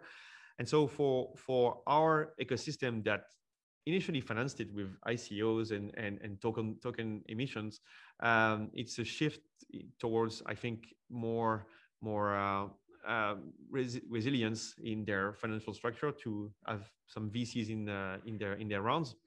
Um, and for us as organizer of the conference, it's becoming future people that we want to sponsor the conference or we want to come every year or we do want to do product release here. Uh, Aave has done great demo this morning. Uh, I think I, I missed SushiSwap demo. Or, well, happening right now. But yeah, but anyway, uh, yeah, everything is happening there, and it's uh, it's really great to to see that. Are there any panels or guests or uh, topics or you know talks that you are particularly excited about? Anything that comes to mind? Um, well, um, we don't do that much panels. Uh, we've we prefer to uh, to have uh, speakers that come and talk about something they're passionate about or talk about something they've been working on for some time. Um, in our experience with panels, that they are great for after shows and great for having many people come together around a drink and discuss a topic and then talk with the rest of the of the assembly. Uh, at EthCC, most the, most of the speakers, if not 100 of the speakers, are just doing a talk. Like uh, you prepare something, you present something, you give us an abstract to work on, and say like, hey, it sounds interesting. Like you're not the the the the, the 100th person that is going to talk about the future of DeFi. Yeah, well, everybody wants to talk about that. Um, and one thing I'm super excited about is, of course, Vitalik speaking tomorrow about uh, uh, how to do good with DeFi. Uh, well, probably his take on DeFi is interesting. So this is definitely the DeFi year. We have a, a track. Uh, the DeFi track is like three or four times the size of the other track, uh, and it's hard for us to keep it uh, to keep it well balanced, like, um, having having great diversity in the different style of talks. Um, and I'll go to the to the zk Snark uh, and zk rollup workshops that's going to happen on on Thursday. So there's a, a, lot of people who you know had to stay home. Now ECC uh, can't host everyone, but uh, I'm sure there's a lot of people that you know maybe they were on the edge and then they decided for whatever reason to not come. Why should they have come, and why should they think about coming to Ethereum events like this in the future? So being totally unbiased, this is the best Ethereum conference in the world. At least last year it was one of the last, one of the only. So we keep we keep that uh, we keep that to ourselves. Uh, I hope to continue to be able to host it this way. Um, the thing is, if you go to Paris, it's easy to reach. So first thing, Paris is a capital that is easy to reach, usually from wherever you are in the world. Uh, it's a full week of events, so you get something for the trip. Mm-hmm. Uh, the conference itself, it's not that expensive. We try to be one of the cheapest of the of the ecosystem, and you can have a whole week of stuff happening. So the ideal HCC uh, on a normal sedentary situation is that we have a job fair on the Monday. You meet VCs, you meet people, you meet probably your new employer, or you meet your, your new colleagues. Um, you have three to four days of conference, and then you have a hackathon. And around that, you get parties all the time, like or events all the time, or side side things happening all the time. And um, if you are uh, grounded, like if you cannot come, you cannot travel, uh, we are an open source promoting association. So everything is available online. The all the talks are live streamed uh, and available uh, right away, like one hour or so after the day, uh, directly on YouTube. So like check it out. If you cannot come, just be there. Look look uh, look at look at here look at the conference from uh, your remote place and um, hit us on Telegram, hit us on on on on Twitter. We're very happy to to talk with you and do apply to the speaker call that we will probably publish in November. So last, last question for you, Jerome. After ECC is over, either at the end of today, tomorrow, or Thursday, what other events are you excited about that you're going towards?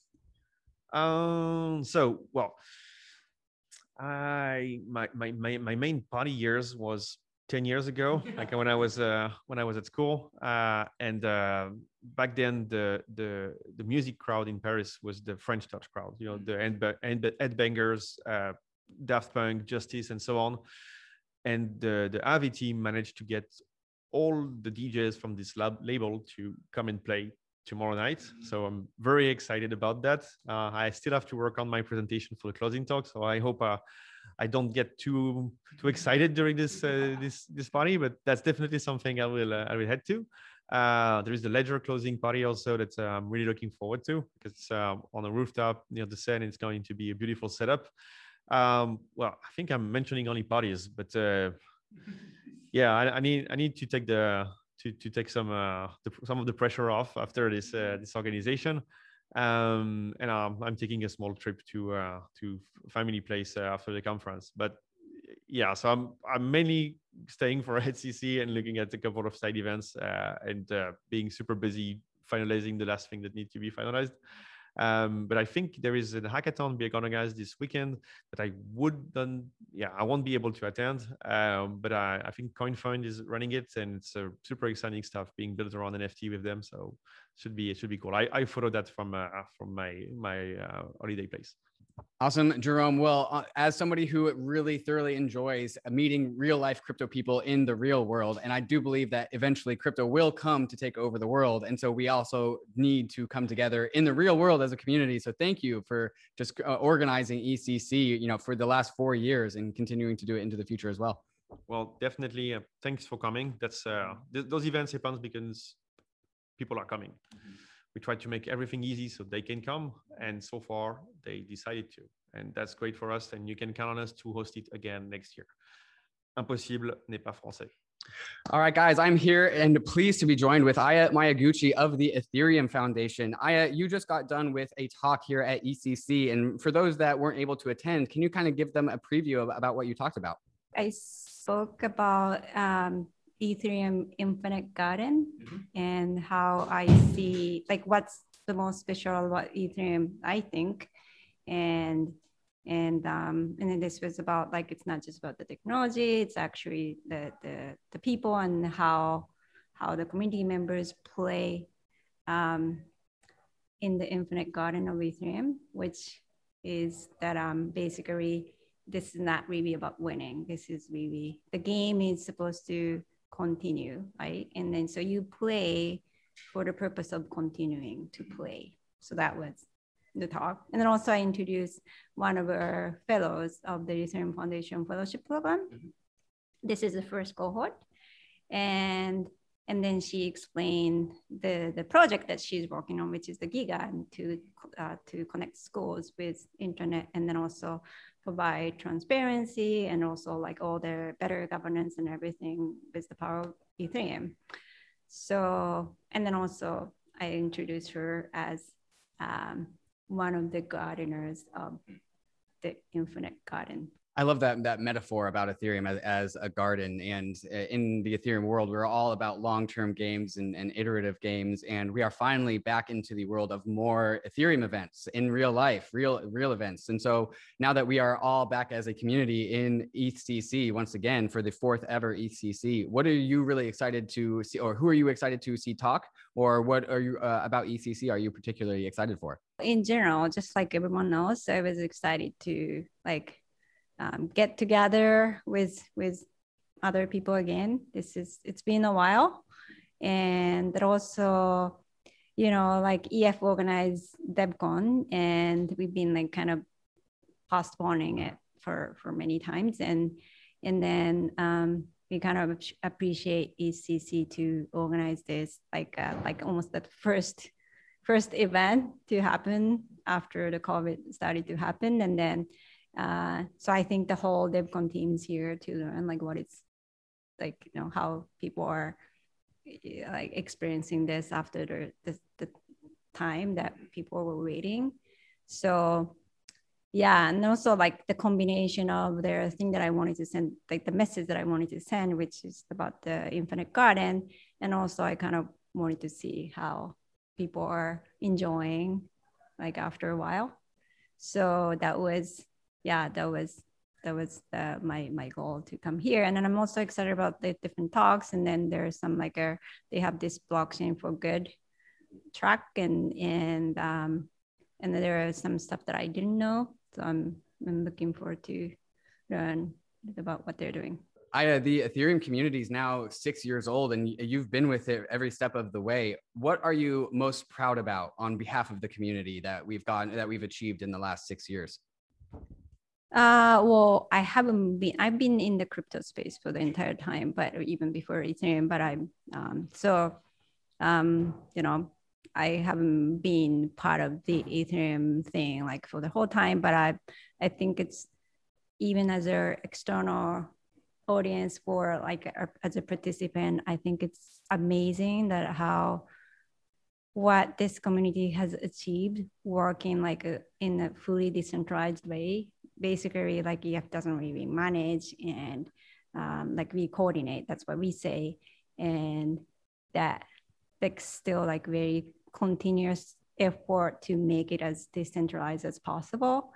Um, that that technical advancements that Ethereum has made is such a hard like a, uh, uh, problem to solve and you know like people said in the beginning oh there's no way they can do it. And but we are seeing that is actually happening now especially when the proof of stake is happening and then so yeah and then now this this is actually involving outside uh, people outside and then they can also see oh wow this is this is actually serious and this is happening. And and um, so it's great to it's not like i you know i'm proud but i just feel proud to be part of it and on the on the other side of things what do you think the ethereum community and ecosystem still needs to work on what do we have left to achieve that's still on the table Hmm. So I don't know if it's left to achieve. And there are, I know a lot, a lot of like technical challenges that still needs to achieve. But that one of the things that I mentioned in my talk is, um, yes, there's an infinite garden and the way we keep playing this game. But then like, unless we're conscious, this, this uniqueness uh, can be lost. So I think it's really important for us to remember what's special about Ethereum and like this vibe you feel at ECC and like you just don't feel that anywhere else. Um, so yeah, I think it's very, very important for us to maintain so that this stays very unique and interesting and really like not about winning. Yeah. You said the vibe that we feel at ECC. Can you put that into words? What is the vibe of ECC?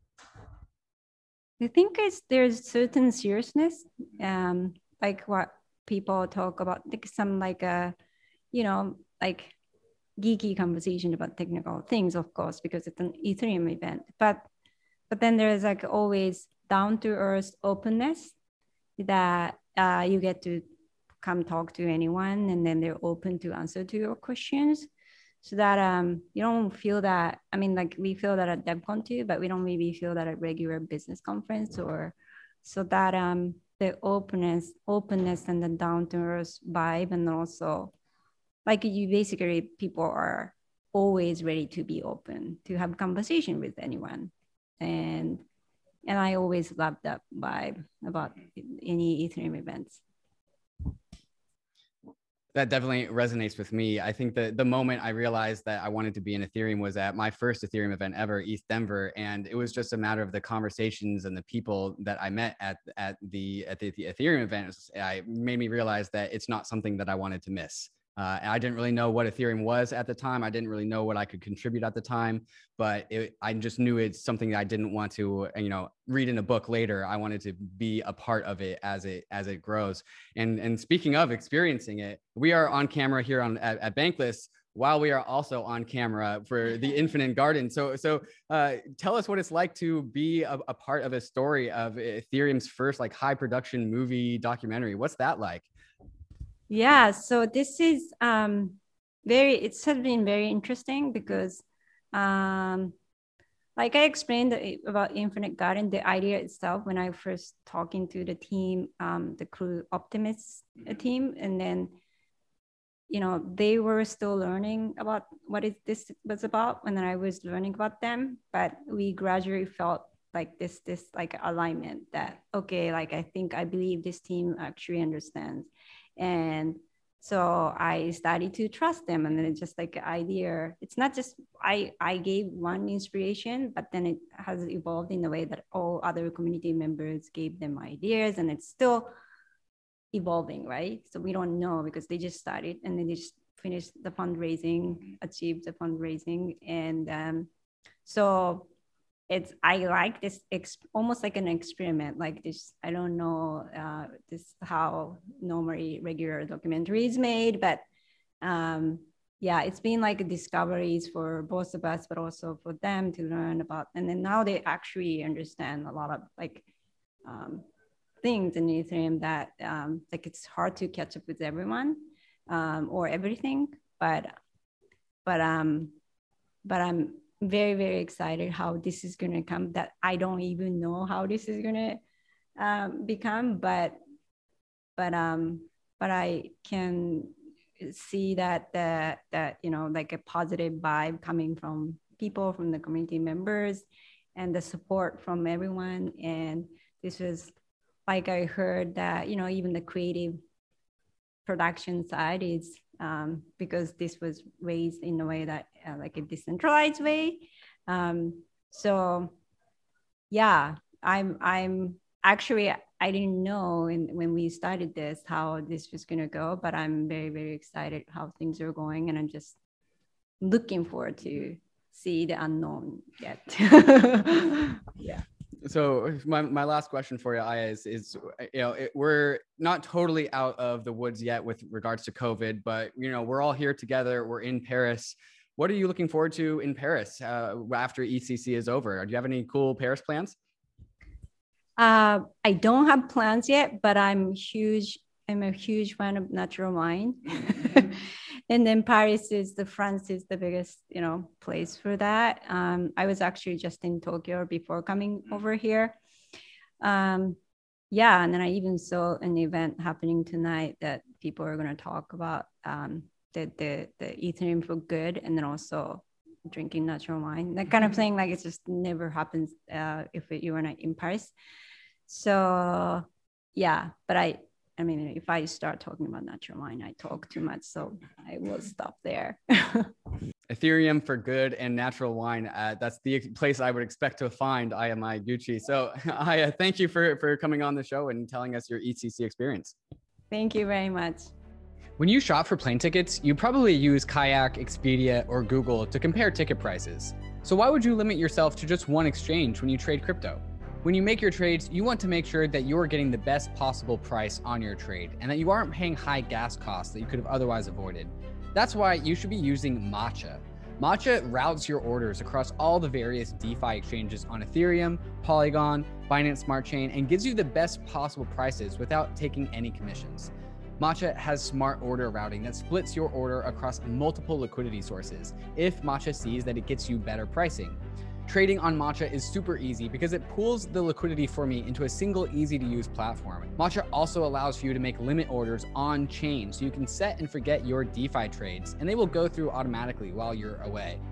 New to Matcha is an integrated fiat on ramp, so you can purchase crypto directly with your credit or debit card and have that fiat be instantly traded for any token that has liquidity. When you're making a trade, head over to matcha.xyz slash bankless and connect your wallet to start getting the best prices and most liquidity when you trade your crypto assets. Bankless is proud to be supported by Uniswap. Uniswap is a new paradigm in asset exchange infrastructure. Instead of a cumbersome order book system where trades are matched with other humans, Uniswap is an autonomous piece of software on Ethereum, which is what Ryan and I call a money robot. No human counterparties or centralized intermediaries, just autonomous code on Ethereum. Input the token you want to sell and receive the token you want to buy. Something brand new in the Uniswap ecosystem is the Uniswap Grants program is now accepting applications for grants. We have been saying this for a while and we'll say it again. DAOs have money and they are in need of labor.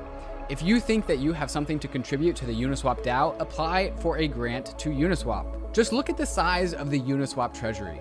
It's almost $3 billion. This mountain of capital is looking for labor. Do you have something of value to contribute to the Uniswap DAO? No matter how big or small your idea is, you can apply for a uni grant at unigrants.org and help steer Uniswap in the direction that you think it should go. That's exactly what we did to get Uniswap to be a sponsor for Bankless, and you can do the same for your project. Thank you, Uniswap, for sponsoring Bankless. All right, guys, I'm here with Cooper Turley. Cooper, uh, how excited are you for ECC? Tell me all about it. I am super excited. This time last year, I got COVID at this very conference. So it's very great to be back wearing masks, feeling healthy, feeling good. Life is great. Yeah, we didn't really have a mask this time last year for ECC. Uh, a little bit, a little bit uh, naive at that time, but we really, didn't know what's coming. Uh, I know you're excited for the resurgence of crypto events and Ethereum events, but specifically with this ECC event, what are you excited about um, just on this one? I'm really excited just to hear about the progress that's been made. You know, I think that um, a lot has happened over the last year. We've been living online. I think this is the first time where people can come and talk about things IRL. For me, that's where you really get a vibe of like which projects have the most attention and energy just based off what people are talking about at these events. So it's great to go a little bit beyond Twitter, Discord, Telegram, you know, see people IRL and hear what's uh, really exciting and worth paying attention to. Definitely one of the biggest innovations in the last year while we were all home is stuffs in both DAOs and NFTs, which are largely, uh, you know, status and social games, right? Mm-hmm. Like DAOs are uh, social communities and NFTs are largely uh, things that are about, you know, status, which is inherently a social phenomenon. So I think it's actually really cool that a lot of these events that are coming out of COVID are DAO and NFT, uh, have DAO and NFT themes. And I know that you are particularly focused in the world of DAOs and also the creator economy, which is mm-hmm. also a social element as well. And you just came out of your talk. So can you got for the people that are, you know, we're at home and weren't able to attend ECC, can you kind of give them a little teaser of what your talk was about? Yeah. Absolutely. So I gave a talk on the future of music. You know, as you said, I think this is an industry that's ripe for social and financial disruption. And so for me, being able to talk about, you know, how NFTs play a role in the future of audience, how governance makes sense in a more broader context. You know, I just love this design space of every creator feeling like they're in, they're on the startup now. And so being able to take these tools and apply them in a, you know, both crypto and non-crypto native ways, that's kind of the intersection I sit at. How do you take a DAO and make it understandable to someone who's never used MetaMask before? And how to use tools like POAP to basically do NFTs at IRL events, despite the fact that no one's ever set up a wallet previous to that. And so, uh, who and or what panels are you really looking forward to to speaking about? And you know, in there's always that that funny little line where the the audience looks towards one artist, but then that artist is their their met like uh their savant or their person that they're interested in is somebody else. So who's the person that Cooper is interested in seeing on stage talking? Hmm. I mean, it's going to be a cliche answer, but I think Vitalik is going to be fantastic. You know, I love coming to see him talk IRL because you never know what he's going to talk about. It kind of always gives you something to look forward to a little bit further along. So obviously, he's not super active on Twitter, and so being able to hear about what he's been pontificating on over the past year, we've been locked in COVID, it should be a good way to just refresh and see where things are at.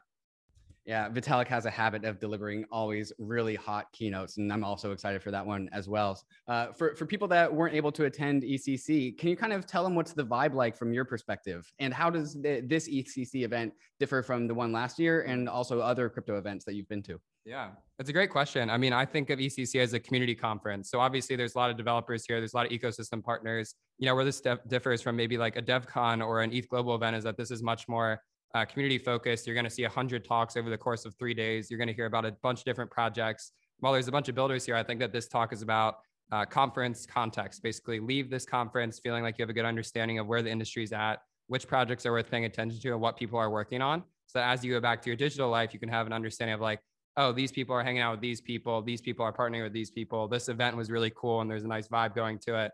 And so, um, I just love Ethereum conferences in general. I mean, you'll catch me at every major one this year for the next couple of years of my life if I have something to say about it. And so just being here in person, it's really important to remember our roots, you know? I think that Ether went up a lot this past year. And for a lot of people, there's a, you know, maybe a feeling that you don't need to be as present at these things anymore. But I think for me, it's now more important than ever to show face and show that regardless of what happens financially, that we're all here for the same reason one of everyone's favorite parts about these crypto events and crypto conferences is that there's a bunch of satellite or peripheral events that happen after the scene. So, uh, what are you going to uh, after today or tomorrow or Thursday that you are really excited about? Mm. I'm really stoked about the FWB party tonight. We actually built a tool to be able to do IRL RSVPs with token gated access. So basically, you RSVP by holding tokens, you receive a QR code, and when you sign into the event, it still makes sure that you're holding tokens at the event. So I'm really excited about that primitive. That's later tonight. Uh, going to be going to Fede DAO with Uniswap and Upshot. Got some awesome DJs that are playing there. The Aave party tomorrow night with Boys Noize is going to be fantastic. And then Thursday night, the ECC closing party should be a really great time. Yeah, so Cooper is the absolute embodiment of the social scene around crypto and crypto events. And so take a leaf out of Cooper's book when you come into to crypto events, plan ahead because there's so many events that you need to go to. Uh, and if you don't plan ahead, then you're going to miss them. Cooper, uh, thank you so much for coming and sharing us your ECC story. Pleasure to be here, man. I look forward to seeing the recap and everyone have a fantastic week. All right, everyone, I'm here with Simona Pop from Status. And Simona, I have seen just almost at every single crypto Ethereum event that I've ever been to. And so I kind of want to lead with that question. Simona, can you tell our listeners who maybe haven't been to an Ethereum or crypto event, what are they missing out on and maybe why should they go to one in the future? Hey, hey, thanks for having me um, on the podcast and great to see each other again. Um, I feel this is um, such a great time to, everybody's back together, everybody's uh, enjoying obviously Paris, summer in Paris is wonderful. Um, but when it comes to Ethereum events, I feel they are so many um, steps apart from your traditional crypto event. I feel the atmosphere, the vibe is completely different, and it's an incredibly, incredibly welcoming one, which is why, particularly for newcomers, I feel Ethereum events are the way to kind of try and test and kind of immerse themselves into the space because everybody's incredibly helpful everybody's incredibly um, you know welcoming positive um, and it just, that's why I guess I go to all of them because it's such a wonderful time and just catching up with everybody. So I've seen you at ETH Denver, and I know you've gone to DevCon and all the other previous ETHCC uh, events. Uh, and you know, we just came out of uh, a, a, over a year-long lockdown uh, with COVID, and now we're finally getting into the world of, of events once again. So with this, uh, the first ETHCC event out of COVID, uh, what are you spe- specifically excited for with this one particular event? I think obviously the main uh, piece is the the everybody getting back together again, seeing each other after such a long time. Um, is is a mix of I guess joy, uh, a little bit of a this is so intense after not seeing uh, people for for so long. But I think the main um, the main vibe I would say is so much has happened in this past year and a half, and there's so much to celebrate going forward that I feel it's that kind of celebration that we're all back, celebration for the work that we've been doing in these like stressful conditions, um, and also, you know, uh, the future of France and uh, and everything that that brings. So um, just a, a, great, great um, celebration, I would say, of Ethereum, of each other. Um, so yeah, very, very, um, I don't know, positive, mm-hmm. joyful vibes. Mm-hmm. Um, shit, what I was going to ask. Uh, oh yeah. Um, so, with all of the talks and panelists that are happening, are you? Are, what are you specifically looking looking for? Are, what a panel or, or, topic are you really excited about, and uh, who who uh, of the panelists or the speakers are you really excited to see talk? I think I really. there's. Um, should I start again? Yeah, go for it.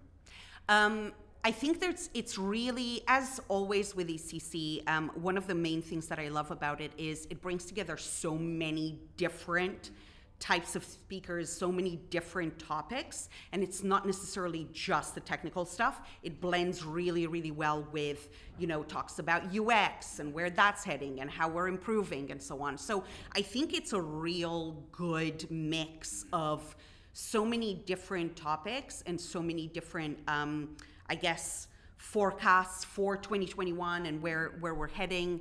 Uh, obviously, from our side, uh, we have a workshop um, that the Waku team from Status um, is is doing, and it's all about. Um, I won't say too much, but maybe an integration with Wallet Connect and so on, and how that's kind of going to again enable that better experience, um, that much, much, um, you know, I guess, setting ourselves up for that mass adoption that we're all looking for. So, so many things, and also let's remember there's so many side events. Right it is a busy, busy agenda packed with so much. So um, I think obviously uh, Ethereum magicians are having their um, uh, their uh, event as well. I think it's today. Then there's the DAO event on Friday. So it's just so many things. But again, um, great things because um, there are so many interesting things happening. I definitely think that should be a, big takeaway for the listeners who are looking to experience their first, you know, Ethereum event. Is like it's not just the conference, but it's a, just a litany of just satellite events that happen after the fact. And I'm also really excited for for, for those as well. Uh, people think that these things are, are technical conferences about information and you know trends, but it's also really really social. Like, uh, and uh, I think I see you as like one of the social leaders in the in the community. You're always at the events. You're always talking to people, um, and and you also mentioned uh, uh, status. So kind of give us the update on status, and also for the listeners who might not be familiar with what status is. Uh, tell us tell us what status is and why we need it in 2021, and maybe what the the future roadmap of status looks like. Absolutely. And uh, just circling back a little bit to to that social element, I think it's such a great way to actually experience crypto and meet so many people and get become aware of so many of the great projects that are um, that are in this space. And so many people who have let's say attended conferences or hackathons remain in the ecosystem. I know so many people who you know came in 2017 2018 and are now pretty big uh, deals in the space. So absolutely very, very uh, a meritocracy um, kind of dynamic. Status-wise, um, it is a Web3 wallet. It is a chat, privacy-first chat, censorship-resistant, and a Web3 browser. What that means is you have all of these incredibly powerful pieces in one application. And because we're mobile first, and this is very important from my perspective, it's that accessibility for people who may not be tied to their laptops, who may not have a laptop, right? There's so much digital access that happens via your mobile phone. And I personally believe that it is incredibly, incredibly important to have a powerful piece that can almost be the gateway to Ethereum because it does all of the things. Um, and so, with our work, for instance, in Latin America, we see this a lot because their mobile use is the predominant access uh, to, to digital services.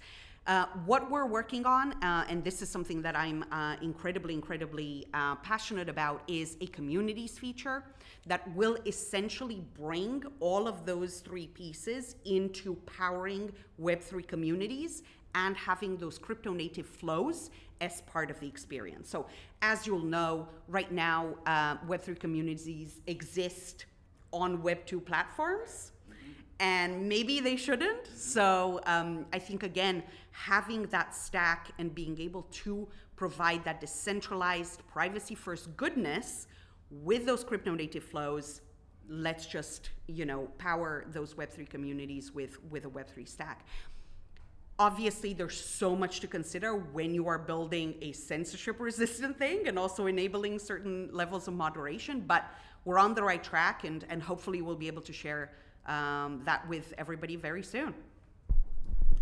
And uh, what parts about the uh, actual status app is actually hooked into ethereum? What parts of it actually touch the ethereum blockchain? All of it And so like if I if I and so it's like it's a messaging app kind of like Telegram and so like how do, how does that how does my message that I send to my friend how does that work with Ethereum?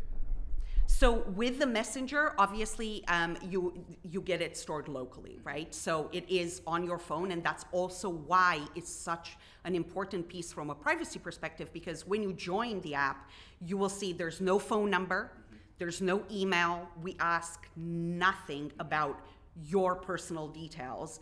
It, you get assigned a um, random three word name, and then you can store uh, contacts locally so that I can know that it's you, but I'm not divulging your identity to the rest of the network. So that plays a really, really important role, not only from the privacy perspective, but also from the, uh, you know, from the storage perspective, from where the uh, messages get stored, how long they're stored for. Uh, that you can. We're now working on editing and deletion as well, which wasn't a feature before, but obviously we recognize that those are incredibly important pieces uh, of the chat experience. And so, with all of those combined, I think we can really achieve that level of censorship resistant protocol, but levels and tooling for moderation at community level. And that, that very much uh, feels like a user's private key and public address, right? Like where you just are given the infrastructure you need without having to ask for permission, right? Right. You're just kind of using that same model, but now we are extending this into like uh, the more traditional app layer that people are used to. Uh, Simona, it's been uh, fantastic talking to you. I, I have one last question that I think you are uniquely capable uh, of answering.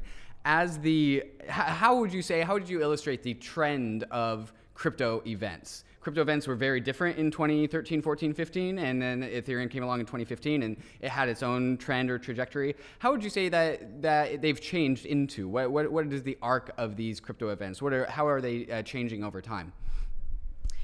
I definitely feel there's a lot more substance um, that we're focusing on right now. And also, if you look at everything that is happening, even at ECC right now, there's a lot of activations and there's a lot of opportunities to engage with the applications. And I feel obviously we're now at a uh, at a stage where there's a lot of the applications are live, a lot of uh, usage, and so on. So you are able to experience it much in a much fuller way, I guess, versus listening to talks and oh, it's coming.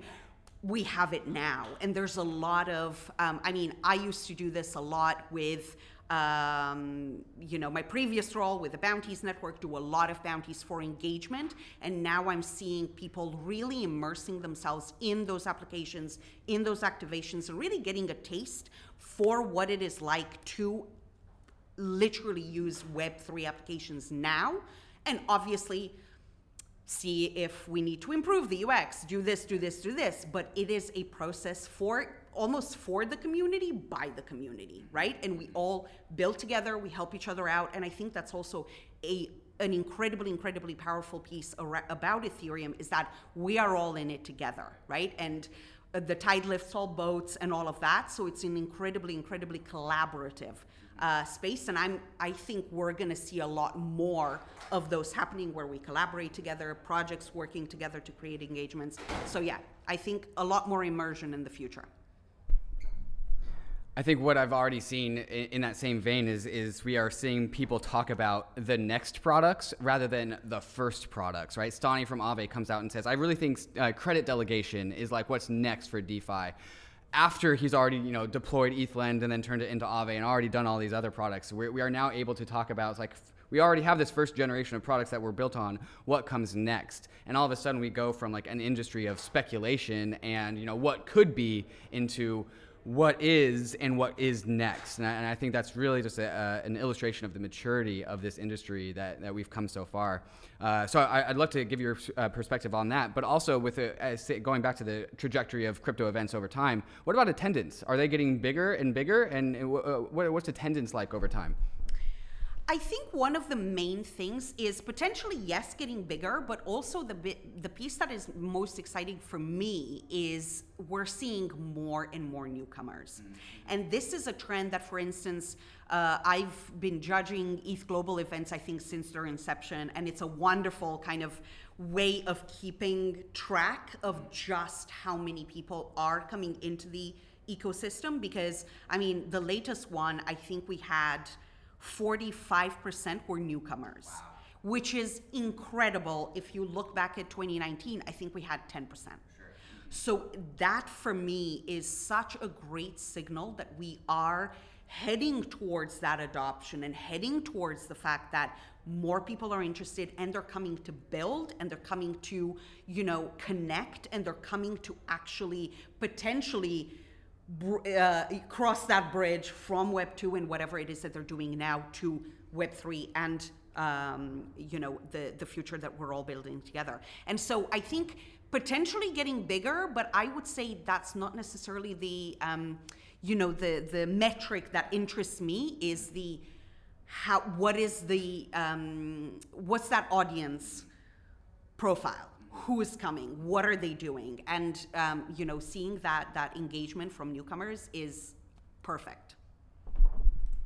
I think the, the combination of having a lot of newcomers plus a lot of products that we are already having delivered and talking about the next products, that's a very d- different environment from like the crypto events of 2018 and, and 2017, where we have a lot of newcomers, but it's all you know ICOs and speculation on the future. So I, I, hope that these new products that we're all talking about on stages and all these panels make all these newcomers you know stickier and they stick around. And hopefully we all see them at the future crypto events as well. And Simona, I hope I see you at the future Ethereum uh, Ethereum events as well, and which I'm, I'm looking forward to going to all of them. And I'm sure you are going to be there. So Simona, thank you for for telling me your ETHCC story.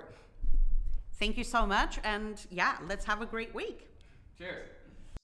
Hey guys, I'm here with Joseph DeLong of the Sushi Swap Protocol, and uh, Joseph just had a fantastic brand new announcement uh, that he re- debuted at here at ECC, uh, and so you've probably already seen it by now because this podcast is coming out a few days later. But Joseph, for people that weren't able to watch you give your presentation, could you kind of give us the the elevator pitch of what Sushi Swap just released?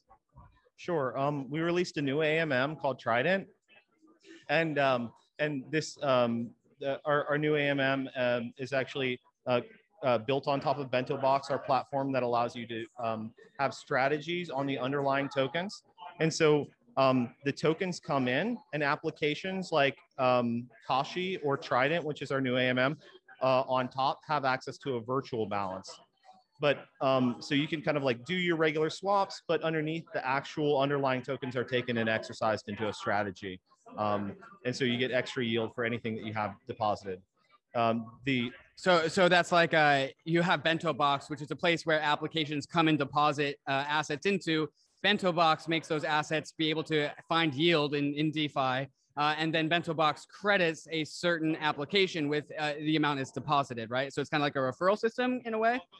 It goes back to the depositor. It's more like um, it's more similar to the banking system. If you think of it like you go and you deposit your money in the bank, right? And then you have kind of like this balance on. They don't have a shoebox that says um, David's money, right? They have they have kind of like um, one big shoebox, and then some of that money goes in and um, and gets kind of like lent or or um, invested. It's very similar. And so your uh, announcement actually goes even further than that. So tell us a little bit more about the uh, the further changes to the Sushi Swap protocol. So we have four new pools. Um, first, we uh, I think everybody is anticipating that we built a concentrated liquidity pool. Um, uh, and that's great for like kind of um, getting best prices on like blue chip assets, but it's more difficult for liquidity providers. Um, and we've kind of like built a whole new interface to make it very simple for LPs to to stake and set their ranges. Um, the the next part is uh, hybrid pools. Our hybrid pools are um, a stable swap pool where you're able to swap like kind assets like USDT to USDC um, REN BTC to WBTC, things that are similar that are going to hold a peg together. Um, uh, and those are permissionless, and you can create any pool um, with assets of two going all the way up to 32 uh, uh, different assets. Um, uh, the third pool type, we, we brought back our, our constant product pools with a 15% gas efficiency and then a 2x like capital efficiency um, because it's built on Bento Box. Um, our, our fourth pool are just weighted pools. So this is uh, turning Sushi Swap more from just you know a fork off of Uniswap v2 into something more of like a, a suite of services. Can you, uh, can you uh, elaborate on just what do you think this means for the trend of where sushi is going? It sounds like it's doing much more than what it was originally. So we had had like our own like developments with Kashi and Bento Box and Miso um, but we're still kind of like reliant on um, you know kind of like this forked legacy code um, and this kind of i think symbolizes like sushi growing up um, as a platform and long term what you're going to see is you're going to see a platform where all these different services are integrated together and it's going to be a very uh, friendly experience for uh, users very cool, and, and I think it's one of uh, the the greater Ethereum and DeFi's favorite stories to see Sushi Swap start as a fork of Uniswap v2 and then completely blossom into something brand new. Uh, who do you think in the like what's the average uh, DeFi user that's really going to use uh, this these new services that you have, or is this more of a product for other applications? Where do you think these new uh, Sushi Swap products are really going to see traction? Well, I think we're going to see it from the from the LPs. I think that um, uh, concentrated liquidity positions have proved themselves to give like best prices and that there are going to be active LPs. So we're going to try and capture some of that market. Um, as well as like continue using there. I think like each of these different pool types has like excels at a different type of um, uh, a token. Like for instance, um, concentrated liquidity positions are good for like DeFi blue chips and getting best prices. Um, our hybrid pools are good for um, uh, like stable swaps, like like kind assets, um, like really excel in those. Um, as and um, our um, uh, uh, our our um, our um, constant product pools. Um, those are good for like kind of like long tail coins, and then like um, our weighted pools. Those are also good for like long tail coins. Yeah, so I, am definitely excited to see just what kind of the where this changes the trajectory of where Sushi Swap finds adoption. So, but I would like to turn the conversation to some more broader ECC events uh, and, and topics of conversation. What uh, do you have any like topics or, or panels or uh, speakers that you are really excited to hear from coming in to ECC? Oh, uh, there's that like uh, Geth Day that they're gonna do like a rundown of Geth. I'm definitely very interested in that.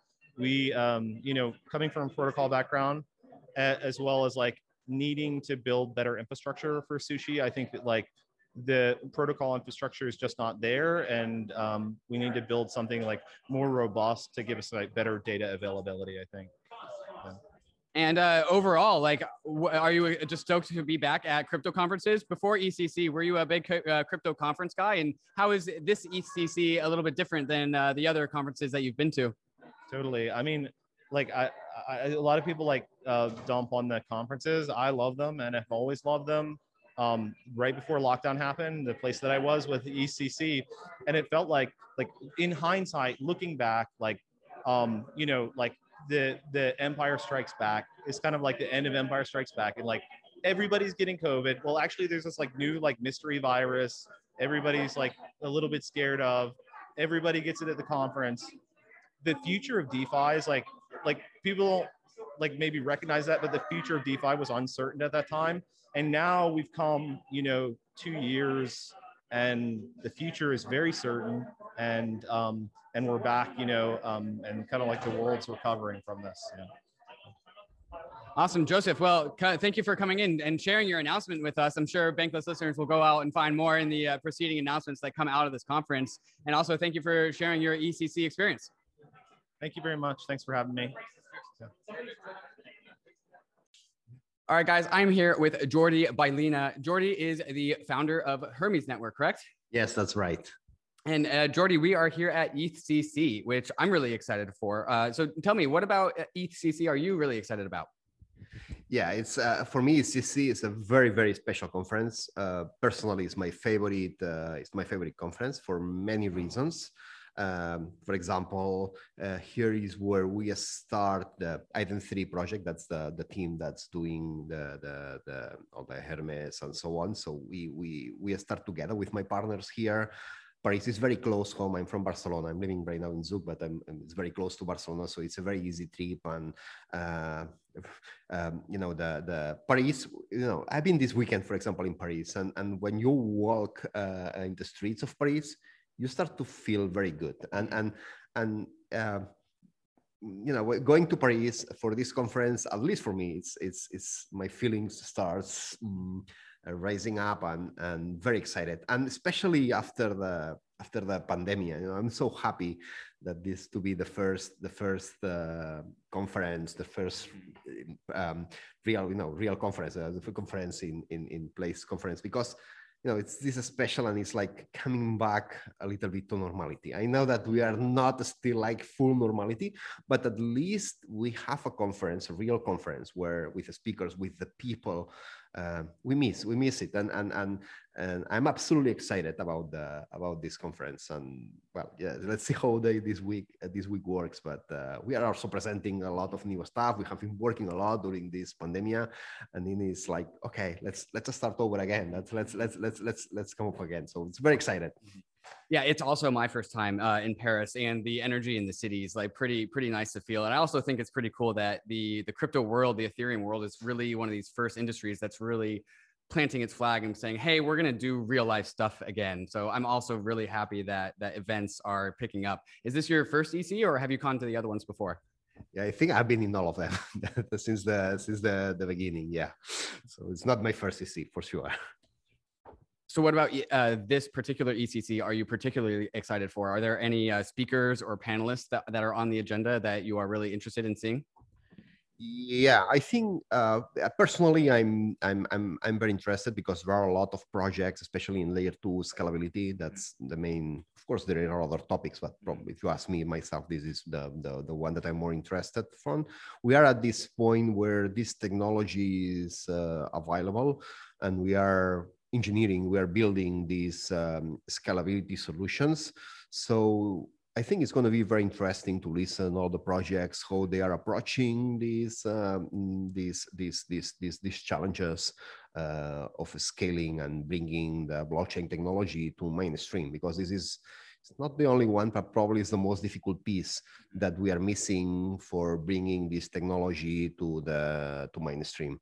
So very excited to hear what other projects are doing, what uh, you know researchers different ideas what's coming on uh, what applications they are planning and building. It, it, i think it's going to be very interesting um, at least in the context of this uh, scalability moment that we are living right now as we've been uh, speaking on the bankless world, we keep talking about layer two summer, layer two summer, and we, we have both Optimism and Arbitrum launching sometime in July. We just got, saw Uniswap go live on, on Optimism. So let's actually dive into a little bit more about the, the Hermez network, uh, because that's actually something that we haven't actually talked about as much on, on the Bankless uh, podcast. Tell us a little bit about the Hermez network and, and where it fits in the whole L2 ecosystem. Well, Hermez Network is a, a layer two rollup. It's a ZK L2 rollup. It's not an Optimism. It's ZK uh, uh, L2 rollup. It's uh, right now Hermez is for payments. You can do any kind of payments in layer two.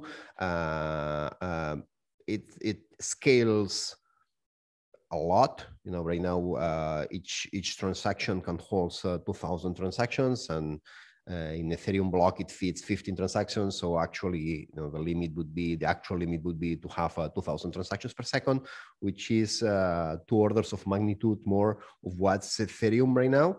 And this is, you know, this is mainnet. This is running.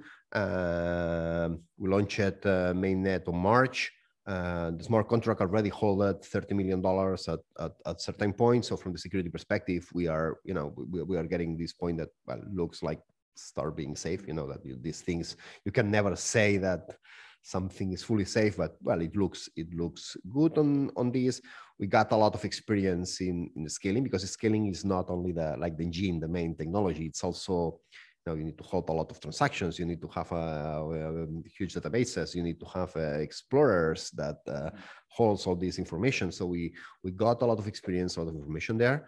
We are uh, I would say that from the Hermez perspective, we are a fully decentralized uh, protocol. Mm, we are ramping up, ramping up, and, and we need more transactions to, to fully decentralize the protocol. But the protocol is designed to be decentralized, and we hope that uh, mm, slowly we are getting to uh, this decentralization point.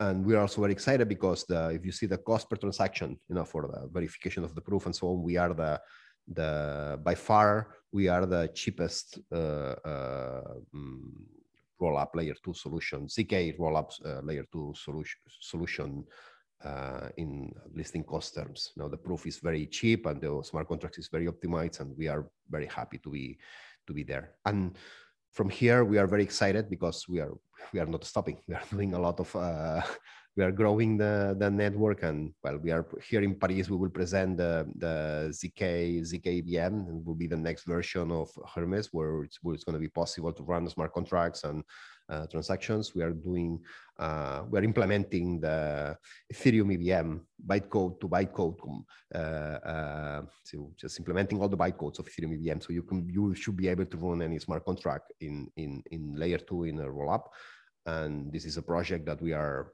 Mm, working on and, and fully committed. We have other uh, projects that we're also building, like a token swap uh, um, service. We are building also uh, instant payments, decentralized manner, kind of payment channels on top of layer two. It's going to be important also to to have uh, finalities. Um, um, uh, to have better finality uh, times for you know for real time projects. we want to expand uh, Hermez networks to many many communities, many countries, and start working also from the wallets and developers and different exchange and integrating it. So we have a lot of work, still a lot of work to do, and but we are fully committed to to the project. And yeah, just that's all. That's that's what we are doing. So often there's a little bit of confusion between the difference between like a side chain and an L2. So I just want to make the Bankless Nation completely, uh, you know, up to speed. Is Hermez Network is an L2 with zero compromises to the security and decentralization that Ethereum has, which is what we like when it comes to trustless technologies. But uh, different differentiating itself from optimistic rollup technologies like Arbitrum and Optimism, uh, Hermez is a ZK rollup, which has some interesting different properties uh, that uh, the the optimistic rollup side of things don't have. Can you kind of just illustrate and elaborate on what those are and how that kind of changes what Hermez network is? Yeah, well, a layer two solution, the idea is that uh, there is a transaction. So it's a layer one transaction that actually packs uh, like many, uh, many transactions. So you have a state, and then you say, okay, I'm going to process 2000 transactions. So you just put a new uh, uh, L1 transaction, say, look, the new state, well, after processing all these transactions is this one. And then you, you, you just uh, send that. The difference between Optimism and, and ZK uh, rollup is an Optimism, uh, the coordinator just say the new state and it can be good or, or, or, or, or wrong, I say valid or wrong.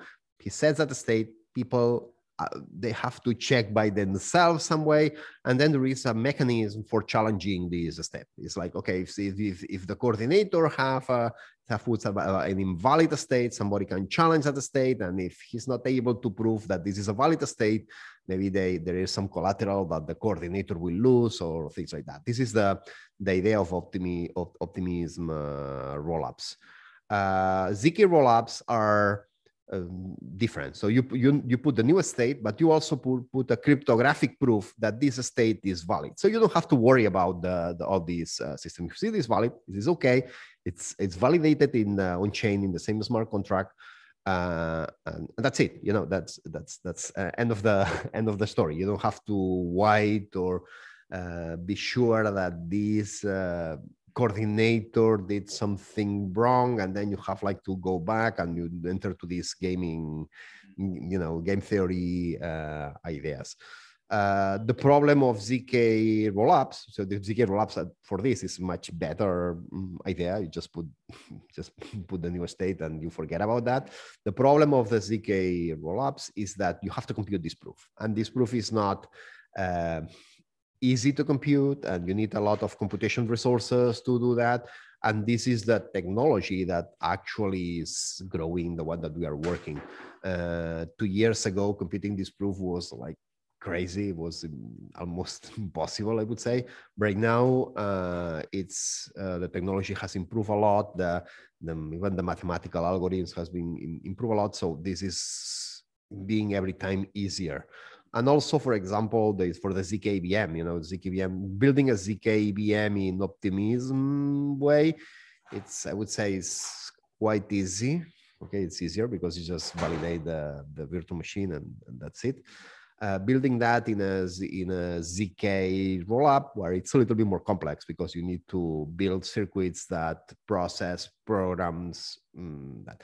And this is more complex but it's absolutely doable. And you know as i told you before um, in hermez we will present and we will explain i think quite deeply from the technical perspective how we are going to build that. A little bit we, we are going to show the details of uh, uh, what are the different pieces that we put together to build this zk rollup and we will prove that that this is absolutely possible and not only that that's uh, we are going to prove also uh, that we can do it uh, without changing the the EVM protocol, without changing the, the ecosystem. And this is the to be the new thing that we will present here in the in the SDC.